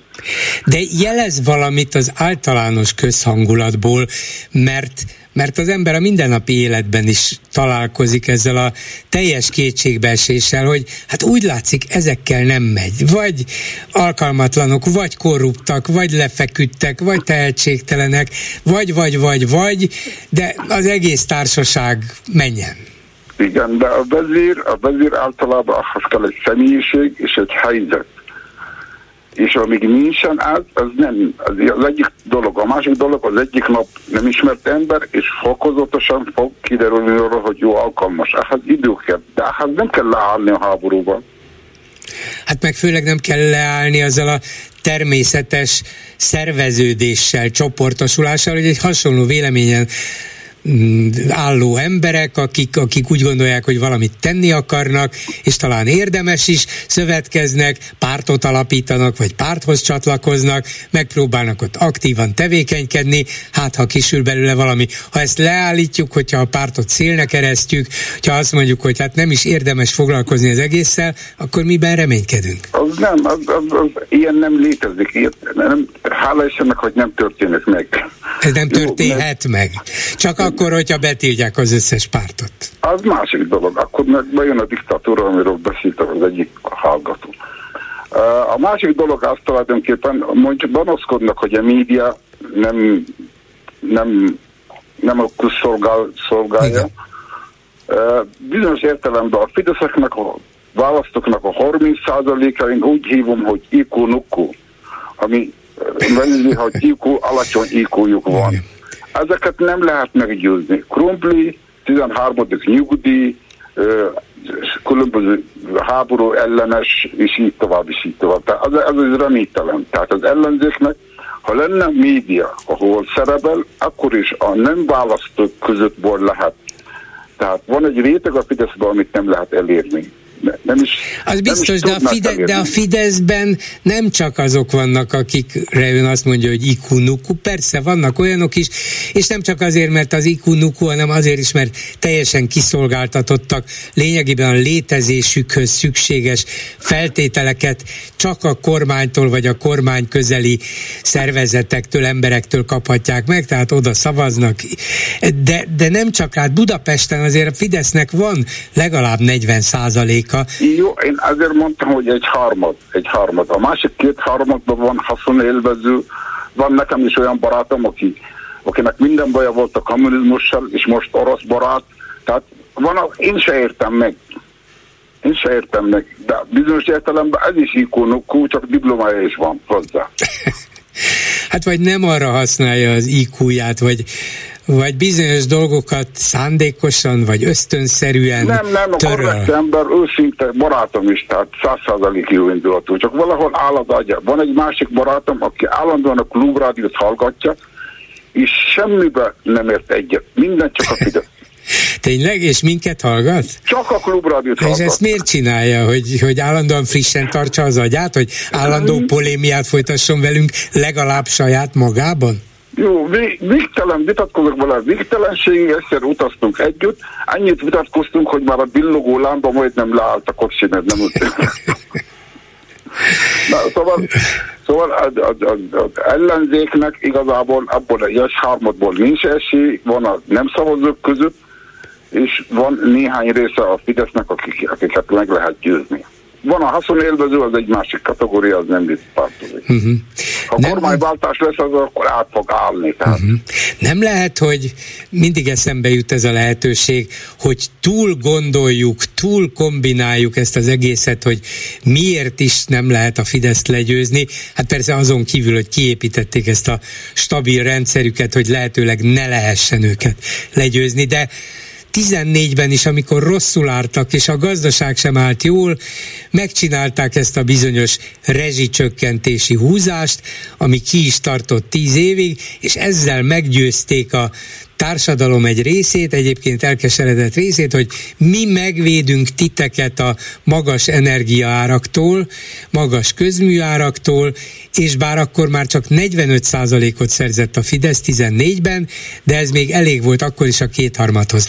Tizen... Igen, nem, a probléma ott az egykörös választás Hát jó, persze, igen, igen. Azt nem lett volna szabad Hát, de hát igen, csak kétharmaduk volt, úgyhogy azt csináltak, amit akarnak. De ha a legutóbbi választást nézzük, annyi pénzt adtak a legkülönbözőbb társadalmi csoportoknak, millióknak, a nyugdíjasoktól kezdve a 25 éven alattiakig, a fiatal családosoknak, mindenkinek, hogy az emberek azt mondják, hogy hát na jó, hát lehet, hogy nem szeretem őket, de végül is elhalmoztak egy csomó pénzzel, csinálják tovább, hát nekem végül is jót tett, velem jót tettek, és akkor megint összejött az 53 százalék. Amit én nem értek a tanároknál, hogy van az, hogy sokan támogatják a Fidesz. Mert az nem lehet mondani, hogy ikú mégis. És azt se lehet mondani, hogy őket elhalmozták volna pénzzel. Nem, azt sem. Tehát azt nem értem meg. Ha valaki azt megmagyarázza, én... Hát ott talán a, a Fidesz mindig tetten érhető és jól érzékelhető nacionalizmusa az, ami valószínűleg a pedagógusok egy részében erősen rezonál. Hát, az, az már közelíti az ikonukot.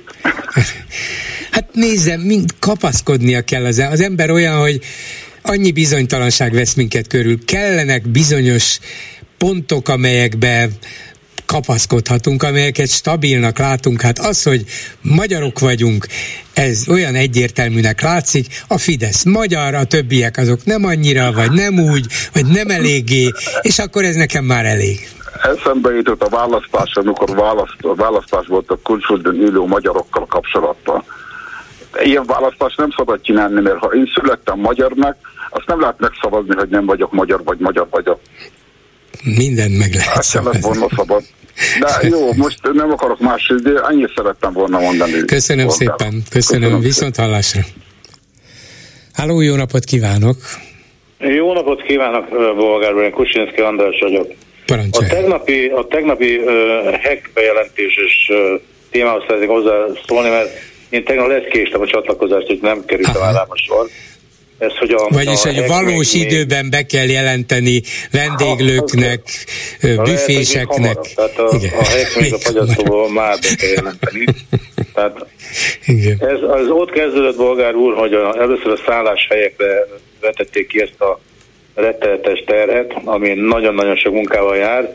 Szállodák, falusi szállások és panziók, sőt, hogyha van ilyen, mint egy Mari néni, aki megözvegyült, és, és olyan helyen van a, a háza, egyedül él, és nyáron kiadja a, a szobáit, meg mit tudom én, még nekik is online be kell jelenteni Igen. a vendégeit. Emlékszem, hogy annak idején ez nagy felzúdulást okozott, hát aztán ezt is lenyelték, mint annyi minden mást. Igen, na most ez itt kezdődött, utána jött az, hogy, hogy a személyigazolványt, illetve hát az úti okmányokat, hogyha külföldi, akkor útlevelet, most már akár jogosítványt is be, csak szkennelve lehet az adatokat felvinni, tehát van egy, van egy dokumentum szkennel tulajdonképpen program telefonra applikáció. Ez, már, ez ma már csak így működhet, ezért kötelezővé tették, hogy a gyerekek is személyigazolványt váltsanak, ebből azért volt engedmény, már nem kötelező. Egyébként csak úgy megjegyzem, hogy mint, mint delikát ez a januártól nem kötelező az embereknek magánál adni a személyigazolványt. Így van. És, és hogyha egy száll, szállodába elmegy, ott viszont kötelező. Tehát Igen. vannak itt olyan anomáliák, és meg kell tagadni egyébként a vendégtől, hogy fogadja a szállásadó, hogyha nem, nem. Hát azzal kezdem, jó estét kívánok, forgalmi jogosítványt, egyebeket kérek, oltási bizonyítvány nem az a De tényleg az az abszurdum, megállít a rendőr, nem kérheti a személy, illetve kérheti, csak én nem vagyok köteles neki átadni, mert nem kötelező hordanom magamnál. Ellenben, igen. ha bemegyek egy szállodába, ott igen. Ott kötelező. Igen. Na, hát ezt, ezt valaki össze tudja rakni, ezt a puzzle aznak azért nagy tisztelettel adózom. Lovak, lovak keresztet neki. Lovak keresztet. azok a nyugger, ugye az előbb szó volt, hogy nem viszik el az embereket a még egyenlőre, de igen, engem elvittek három évvel ezelőtt, május 12-én, egy Facebook bejegyzés miatt csak úgy mondom, mint zárójelben mellesleg. Ő, ön az, Na, akinek az ügye ráadásul ö, média figyelmet is kapott? Igen, igen, igen, igen. igen Na tessék. Igen. Hát, hát igen. Celeb voltam valóban. három napig, most gondoljam bele, celeb. Igen. Volt olyan történet, hogy, hogy vásároltam egy áruházba, és az eladónő kérdezte, maga az én vagyok, igen. Csinálhatunk egy közös fotót a, a, a, a boltban, csinálhatunk. Tehát, hát, okay, ez egy kitérő, igen, tehát van, aki... Tehát még ez, e, még ez is létezik, és létezett. Így van. Na most a másik pedig, hogy utána a szállások után kötelezővé tették ezt a fajta adatszolgáltatást az éttermeknek. Tehát még a vendégasztalán nem volt ott a rántott hús kovászos uborkával, de már bejelentették, hogy, hogy az a vendég ezt megkívánta. Most, hogyha visszaküld egy mócsingos, ott kezdődnek a problémák. Most a fogyasztott, nem fogyasztott, Stornó, Töröljük-e, így, így van, mert visszaküldte, akkor mégse fizettetjük ki vele, viszont hát, jelentjük a, a micsodának, turisztikai ügynökségnek, vagy hogy igen, igen, központnak. Igen. jelentjük, és akkor jelentjük, hogy mócsingos. Nem értem. És most a hekkel ugyanez van, illetve a lángos sütő, a sajtos tejfölös, meggondolja a vendég, nem tudom, az üvegtigri se emlékszik, igen. mivel kéri kecsappa vagy mustára, kecsappa, nem, mégis mustára. Ne ezt jelentse valaki, hogy akkor most mivel? Tehát ez, ez működőképtelen. Én nekem az a magám véleményem, hogy ennek csak egyetlen egy ö, ö, hozadéka lehet, nem a mi számunkra. Persze pontosan látják, hogy hol, mekkora forgalmat bonyolítanak az állásuk, az éttermek, a lángosütők, a halsütők, stb. Ezt napra pontosan, napra és időpontra, tehát óra perc. De miért fontos tudják, ez? Miért fontos ez nekik, vagy valakiknek? Mert, mert a nervlovagoknak egyre kevesebb az, amit már át tudnak adni működésre. Ugye a dohánybolttal kezdődött, és most, most már... Tehát gondolja, hogy Mészáros Lőrinc már lehajol az apró pénzért, és nem, hát nem azért, nem hogy, nem azért, nem, hogy nem, ő süsse hát, a lángost, hanem hogy hát az emberei szerezzék meg ezt, szerezzék meg amaszt, mert az jól megy. Nem, hát etetni kell, etetni kell uh-huh. ezeket a, a, a szolgalelkű embereket, akik, akik azért álltak be ebbe a sorba, hogy valami jusson nekik is. Szóval a harmadik, negyedik, harmadik negyedik vonalat is el kell látni. Körülbelül, így van uh-huh. szerintem. Tehát most, most azt mondja, hogy megnézik, hogy hol mennyi hek fogy, most a hek ragadtunk le, de hát azért van más is. Milyen sült kolbász, ugye például, és az ónodi vásárban minden, minden hónap első sütörtökén olyan csodálatos sült kolbász lehet kapni, hogy valami csoda. Na arra kíváncsi leszek azért, hogy azokból a lakók bódékból, vagy nem tudom, milyen lángos ütős bódékból hogy adják a jelentést. Na, mindegy. De nekem az a véleményem, hogy persze pontosan tudják azt, hogy hol mekkora forgalom.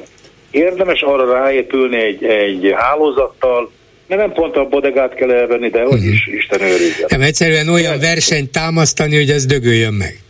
Abba a pillanatban. Így van. Uh-huh. Így van. Tehát nekem sajnos ez a véleményem, és és ugye ön is tudja, hogy hány, hány cég halt el itt a, a csatamezőn, amikor megjelentek a táskás úriemberek, hogy jó napot kívánok, szeretnék megvenni. Nem eladó, de hogy nem, tehát leg, legrosszabb esetben, mikor már lefogyott 40 kilót, és minden, minden hatóság meglátogatta napi háromszor, biztos, hogy adatta.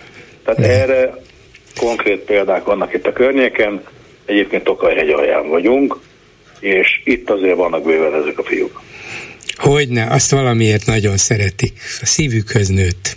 De hát még ha csak a szívükhöz nőtt volna. hogy a tokai bor világhírű, pedig nem, nem ismerik sehol. Hát ez, én itt, itt élek, Pesten nőttem föl egyébként, de én itt élek 30 éve, de, de hát azt szoktuk mondani, hogy a tokai az nekünk világhírű. Nem ismerik. A mesekönyvekből, meg a, a régi magyar eh, régi magyar irodalomból mondjuk így, még ezt megtanulták az iskolából, ez így megmaradt nekik, és azt hitték, hogy akkor a világhírrel együtt valamilyen világszintű gazdagodás is jön, de azért lehet ebből itthon is jól élni. Hát ha? Mészáros Lőrinc tulajdonát képez egyik az eredeti francia embernek a tulajdona volt itt a szomszéd faluban, a Bodrog keresztül, ami nagyon-nagyon elhíresült a csodarabbi miatt az utóbbi időben, tehát ott a, a 60 centis kilátó miatt is többek között, amit én megnéztem, és sajn, tehát ki kell állni a polgármester mellett ez ügybe, mert az a 60 centis kilátó valóban 38 centi, de, a, de kiépítette a temetőbe vezető útat, meg egyebeket, tehát a kilátó csak ott egy pont mhm. volt az ébetűn. Értem, értem. Na tehát látja. ez volt a lényege, ö, ö, és a körülötte, a körülötte, tehát el lehet menni szárazlábból az utolsó sírhelyig, tehát ott egy komoly beruházás volt. Most nézze, ebbe a faluval én élek, itt tornaterem épült, amikor a, a, a lakosságnak a, az átlag életkora itt 60 év fölött volt. de akkor arra lehetett pályázni, ez még egyébként az uniós uh-huh. idők előtt volt. Tornaterem, tornacsarnok, öltöző, stb. De ebből lett a polgármesteri hivatal később. Tehát uh-huh. ilyen, ilyen kanyarok vannak a történetekben, és mondom, a bodog keresztül kilátó mellett ki kell, hogy álljak. Mert ilyen, tehát, mert ez történt, tehát ismerem a polgármestert, az akkori polgármestert, pontosan tudom, mi történt. Ez egy vicc. Mondjuk a, a lomkoros sétány azért nem ennyire azt, azt, nem le, azt nehéz védeni, azt láttuk már előről, hátulról, oldalról, azt nehéz védeni. Köszönöm, hát hogy jelentkezett. Igen, mondja. De most abból indulunk ki, hogy a lomkoros sétányra felmászni azért azért az egy idősebb korosztálynak kihívás. Itt a, itt a kilátóra felpattanni semmi, tehát kisebb, mint is ja, Tulajdon, Úgyhogy, igen, tulajdonképpen nyugdíjas barát beruházás volt. Erről Ez van a szó, kilátó. viszont jól látni a környeket egyébként onnan, tehát arról a pontról, az egy domtetőn van, tehát az ember tényleg vitt magával is sámlít, akkor is jó volt, csak az billegett, ez meg nem billeg. Tehát ez a különbség. Úgyhogy na, ezt szerettem Köszönöm volna mondani, szépen. hogy itt mennek végig a dolg, szállásait a étterem, és a heknél, meg a, meg a a lángosnál, hogy most sajtos, tejfölös vagy mi, és nem tudom, hogy hol lesz ennek a vége. Hát lehet, hogy a McDonald's már reszkedhet, mert Mészáros Lőrinc kiépít egy hatalmas meglángos hálózatot, azokon a helyeken kezdi.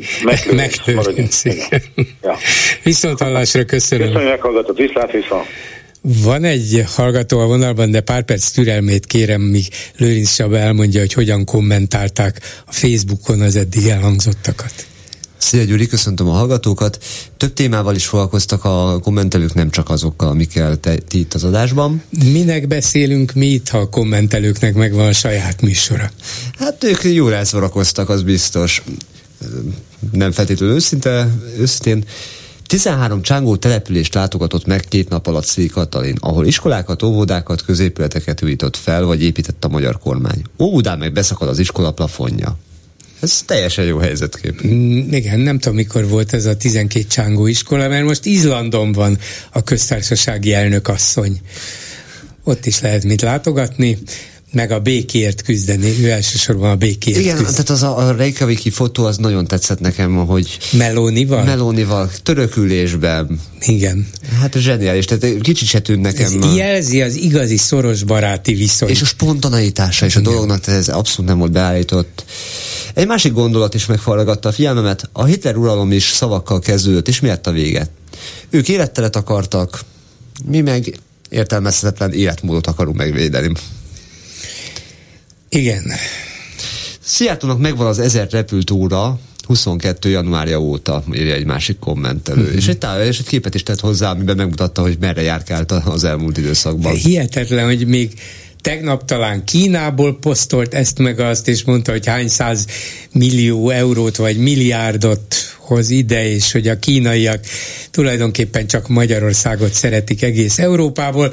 Erre ma már látom Bécsben van, hát én nem is tudom, lehet, hogy menet közben le se száll a repülőgépe, hanem levegőben töltik föl, hogy még ezzel se veszítsen időt. Te Gyuri, lehetne szerinted így variálni a dolgot, hogy az utazásokat, amiket Szijjártó Péter, mint külügyminiszter összerak, azt egybe venné mindig egybe, és én fölfelé, tehát a bolygót elhagyva próbálnám megtenni nem, ugyanezt az Nem utat? lehet az, hogy a Szijjártó által lerepült kilométereket az ember megkapja egy jutalomként, hogy ingyen repülőjegyet kapja. Nem ő, hanem mondjuk mi pályázni lehessen. Mm, Ilyen Szijjártó megint több ezer kilométert utazott, írják hozzá az én igen, számlámhoz. Ne a számlámhoz, az sokba kerülne. Szóval ingyen repülőjegyet szeretnénk. Igen, és hogyha elosztjuk 10 millióra, az mennyire jön neki, így is, így is tekintélyes lenne, az biztos. Figyeljük, mit mondott az Európai Parlament delegációja. Csak akkor lesz pénz, ha Orbánék pontról pontra megcsinálják a házi feladatot. És ezt előbb az EU átnézi, elbírálja, majd a bizottsághoz továbbítja. De az eltart. Hiába ugrál Orbán, hiába ködösít Navracsics, elmondták, nem? Így a következő. Navracsics valahogy úgy kommentálta most legutóbb, hogy mérsékelten optimista, ebből szerintem a mérsékelten a lényeg. Igen, mi azért szoktunk egy gyűjtéseket csinálni, hogy ki, mikor ígérte azt, hogy, és hogy mikorra várhatók az uniós pénzek, ezek egyre inkább így vissza. Ezek állandóan ugyanott maradtak. Igen. Szijjártónak eszébe sem jut, hogy az OTP, helyesebben csak az ukrajnai leányávállalatai okkal, joggal szerepelnek azon az ukrajnai listán ahogy számos más európai cég is teszi hozzá a, a kommentelő, és akkor milyen alapon kér kivételt? Hát mert az ukránok pikkelnek ránk, az ukránok nem szeretik a magyarokat, az ukránok nem szeretik a magyar kormányt, az ukránok akár még a barátság kőolajvezetéket is felrobbantanánk most a legújabb az, hogy a von der Leyen állítólag azt mondta az ukránoknak, hogy hát állítsák le az olajat Magyarország felé, ha annyi bajuk van a magyar kormányjal, de hát akkor most lehet, hogy nem is kell felrobbantani, elég, ha csak egyszerűen csapot, elzárják ez, a igen, csapot. Ez, ez most komment... akkor el kéne dönteni, hogy mit csinálhatnak velünk ezek Ezt az ukránok. kommentelő is felvetette, hogy igen. minek robbantani, az egész drágább, és ott egy csap, zár szelepe, elfordít, kész. A putyini politikus bebörtözések fényében azért a miénkről se feledkezzünk el. Ceglédi, Molnár Gyula, stb. Én erre csak annyit tudok hozzátenni, de legalább Budaházi elengedték. Igen, igen, igen.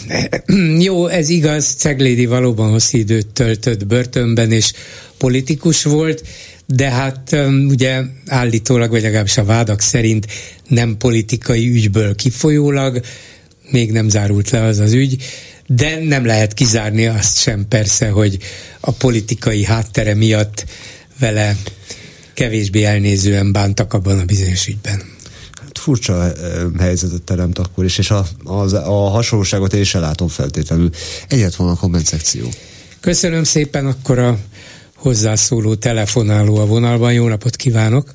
Jó napot kívánok, Bolgár úr, Ládonyi János vagyok. Parancsoljon. És a sajtóval kapcsolatban Moldova már a 70-es években megírta a Fekete Csillag Népkávé című kis novelláját, amelyiknek a tartalma annyi, hogy a ledarált kávét és a kifőzött kávézatot újra zacskózzák és eladják. Ezt a Vörösfantja szövetkezet elnöke szerezte meg Löfler Ferdinánd, aki látott fantáziát ebbe az ügybe, összehívta a vezető munkatársait, és azzal kezdte, hogy barátaim, elvtársaim, nem riadhatunk vissza a legaljasabb, legundorítóbb, legvisszataszítóbb eszközöktől sem. Mire a helyettese ránézett, szóval a sajtóval kezdjük, főnök? Ezt már a 70-es évek beleírta. Igen. A másodiknak. Csurka úrnak volt az az ominózus akciója, amikor a postást kikészítette, aki jól tudom öngyilkos lett, aki népszabadság előfizetésekből élenjáró eredményeket ért el, még a 90-es évek első felébe. Jól emlékszem én erre? Én nem emlékszem erre a történetre, hogy hogy volt. Tehát Csurka úr rájött arra, vagy megsukták neki, hogy a nagy előfizetési akciót indítottak és ezt egy postás is propagálta, gyűjtötte, és nagyon sok előfizetést gyűjtött. És ezt a csurka a Magyar Fórumban, meg egyéb ilyen helyeket kihozta, hogy micsoda nemzetgyalázás, micsoda aljasság, és hogy a postán keresztül ezt nem, nem lenne szabad csinálni, és egyéb ilyenek. És szerencsétlen postás végül magára vette, és tényleg? Igen, hát igen, igen, igen 30 éve. Uh-huh. Tehát de a sajtót azt mindig mindenhol, eh, ahol nincsenek eh, gátlások, nincsenek jogszabályi és erkölcsi gátlások, azt így használják fel. Tehát nézze meg most a helyi lapokat, vidéki lapokat, egyéb ilyeneket, az ellenzék hol, mikor jut nyilvánossághoz. Soha, semmikor. Legfeljebb annyit, ha letartóztatnak közülük valakit. hát igen, de azért még létezik ellenzéki sajtó, ellenzéki média, vagy nevezzük inkább függetlennek, de az biztos, hogy egyre inkább visszaszorítva, megnyesegetve, megfélemlítve, korlátok közé szorítva, de nem, nincs teljesen betiltva, hát szabad csinálni, szabad mást írni, szabad mást mondani, csak de lehetőleg úgy, hogy szűk körhöz jusson el. A két világháború között is megmaradt a népszava, igaz? Igen, igen, igen, igen, persze. hát akkor...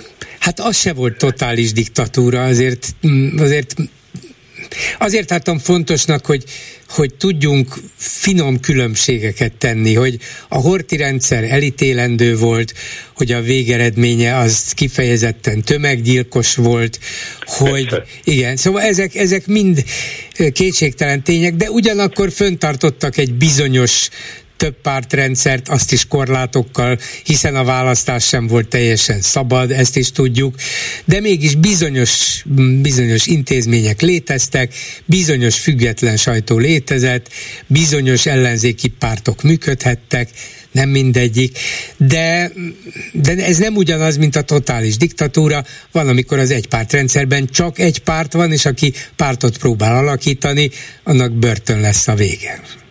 Igen, ezzel nincs itt probléma, és manapság még a népszava főszerkesztőjét se ülik meg, és nem verik az ő agyon, mint őt meg a sofőrjét.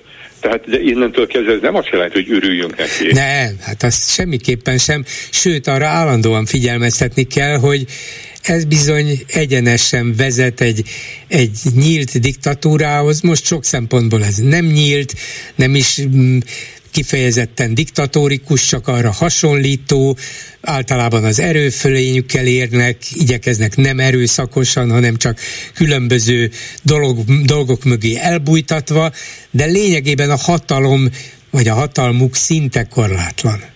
Igen. De szóval a lényeg, amit akartam mondani, hogy a sajtóval kapcsolatos és a sajtóról kapcsolatos vélemények, azok mindig és mindig Igen. megvoltak, és a sajtó eh, mindig attól függ, hogy ki és mire használja.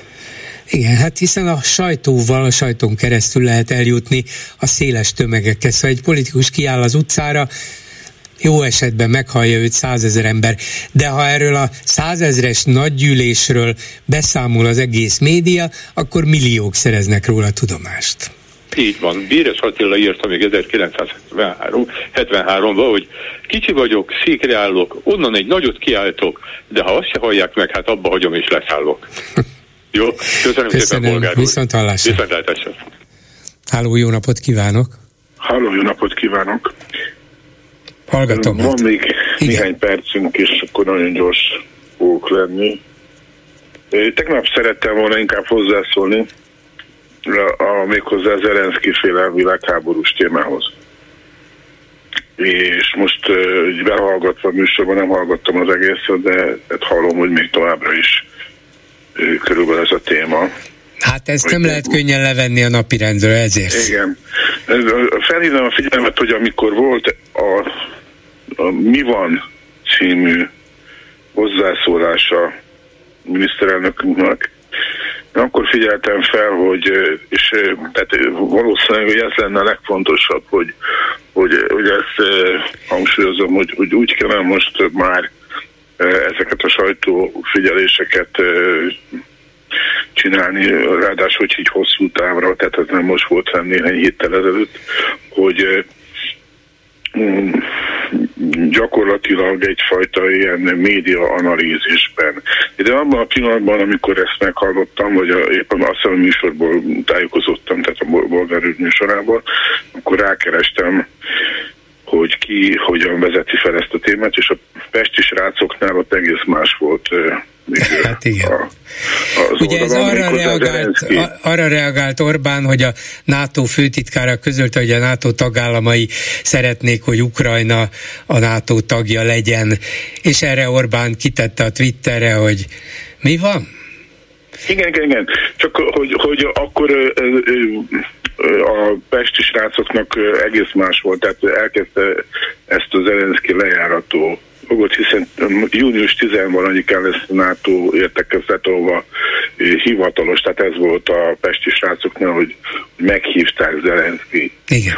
És hát ez azóta is így a fű alatt, vagy fű mentén, de folytatódik szerintem ez a lejáratás, tehát hogy ebből is fakad az, hogy mindenféle állításokkal szembesülünk, ami vagy igaz, vagy nem, de... Hát gyakorlatilag, gyakorlatilag egy éve, több mint egy éve folyamatosan járatják le Zelenszkit, becsülik le, ezzel azzal támadják, panaszkodnak rá, elítélik, jelentéktelennek, magyarokkal szemben gonosznak, az oroszokkal szemben agresszívnak állítják be, miközben a putyini agresszióról szó se esik. Igen, igen. Csak itt a mi vannál, itt pont az volt, hogy egyfajta öngót szenvedett el a idézőjeles válogatottunk, tehát hogy, hogy valahogy úgy értékelték a magyar álláspontot, hogy ezt már régóta tudjuk, és nem is vagyunk kíváncsiak, hogy változtatnak-e, vagy illegálisan megkérdezzük, hogy még tar- fenntartjátok azt a véleményeteket, című vedelmes kérdés után jelentik ki a NATO, hogy akkor Magyarország is így gondolja. Tehát nagyjából így helyre tették a igen, kis igen, Magyarországot, hogy ennyi, ha, ennyit számít. Ha még van mondani valója, akkor holnap visszahívjuk. De most vissza, inkább, most inkább, mert jönnek a hírek, és arra is kíváncsi vagyok. Jó, jó, akkor holnap folytatjuk. Minden jót, viszont hallásra. Minden jót, viszont hallásra. Ezzel a megbeszéljük mai műsora véget ért készítésében közreműködött Petes Vivien, Lőrinc Csaba, Erdei Tünde, Leocki, Miriam, Lantai Miklós és Horváth Ádám, Bolgár Györgyöt hallották, viszont hallásra holnap, most pedig jön az Esti Gyors. Ez a műsor sem jöhetett volna létre az önök támogatása nélkül. Esti Gyors, a hírek háttere döntött a parlament. Összehangolt támadást Törvényjavaslatot nyújtottak be. tiltakoztak. Korrupciós botrányba Az inflációs adatok szerint újabb menekült hullám várható. Aláírták a megállapodást. Esti gyors, a hírek háttere. Jó estét kívánok, Szénási Sándor vagyok. Egy hír és a háttere.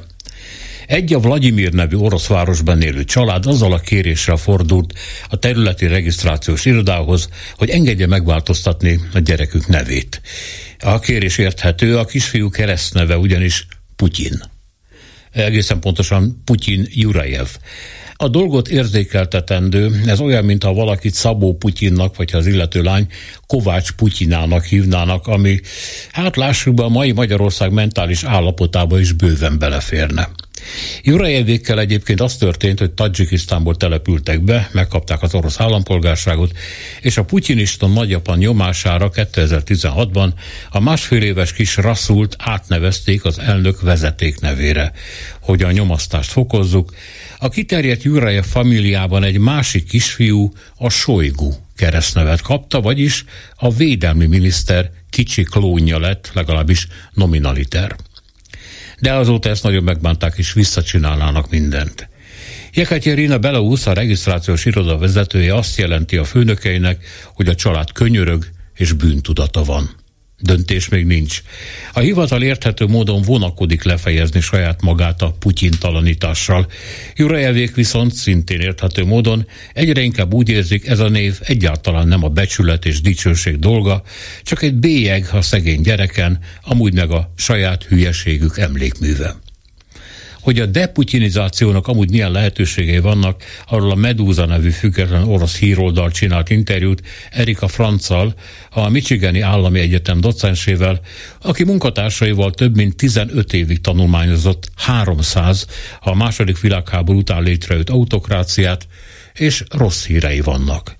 Azt mondja, hogy Putyin ezt a háborút már nem fejezheti be akkor sem, ha győz, és pláne nem, ha veszít, mert, mint a legtöbb invázió, az Ukrajna is belpolitikai okokból indult el, és egy diktátor még egy vesztes háborús kalandból is többet profitál, mint a békéből, egyszerűen azért, mert a háború a legjobb indok a belső elnyomás fokozására. A konfliktus elhúzódása, amire egyébként Putyin nem számított, növeli a hivatalban maradás esélyeit. Nem véletlen, hogy például Saddam Hussein az amerikai brit bevonulás után elég hamar eltávolították. Később erre a rendszer szigorodása miatt kisebb lett volna az esély. Vagyis Putyin hivatalban halhat meg. De mi történhet ezután legalábbis Erika Franz szerint? Lehet, hogy semmi. Putyin meghal, de az elit marad, és tudja, hogy ha beindul a politikai olvadás és rendszerváltás fenyeget, az a minimum, hogy a partvonalra szorul, de a börtönlét sokkal valószínűbb. Nem engedheti meg tehát, hogy ne zárjon össze, és ne találjon a saját soraiból utódot, valami nem engedheti, hogy ne folyjon tovább a háború, ami akárcsak Putyinnak, neki is az egyetlen legitimációs ereje. Élve vagy halva tehát, de Putyin élt, él és élni fog, ha csak az oroszokat nem verik ki Ukrajnából, vagy amíg az orosz nép nem csinál tiszta időt, amiből persze a szokásos módon smuta lesz, zavaros korszak, később pedig megint a keménykész kora, és így tovább, de ezt már mi tesszük hozzá. Hát így zárta az interjút Erika Franz, akinek holt a napjáig lesz feldolgozandó anyaga, és aki, úgy képzeljük, sajnálkozva rámosolygott Margarita Ljutovára, a független orosz riporterre. Klubrádió.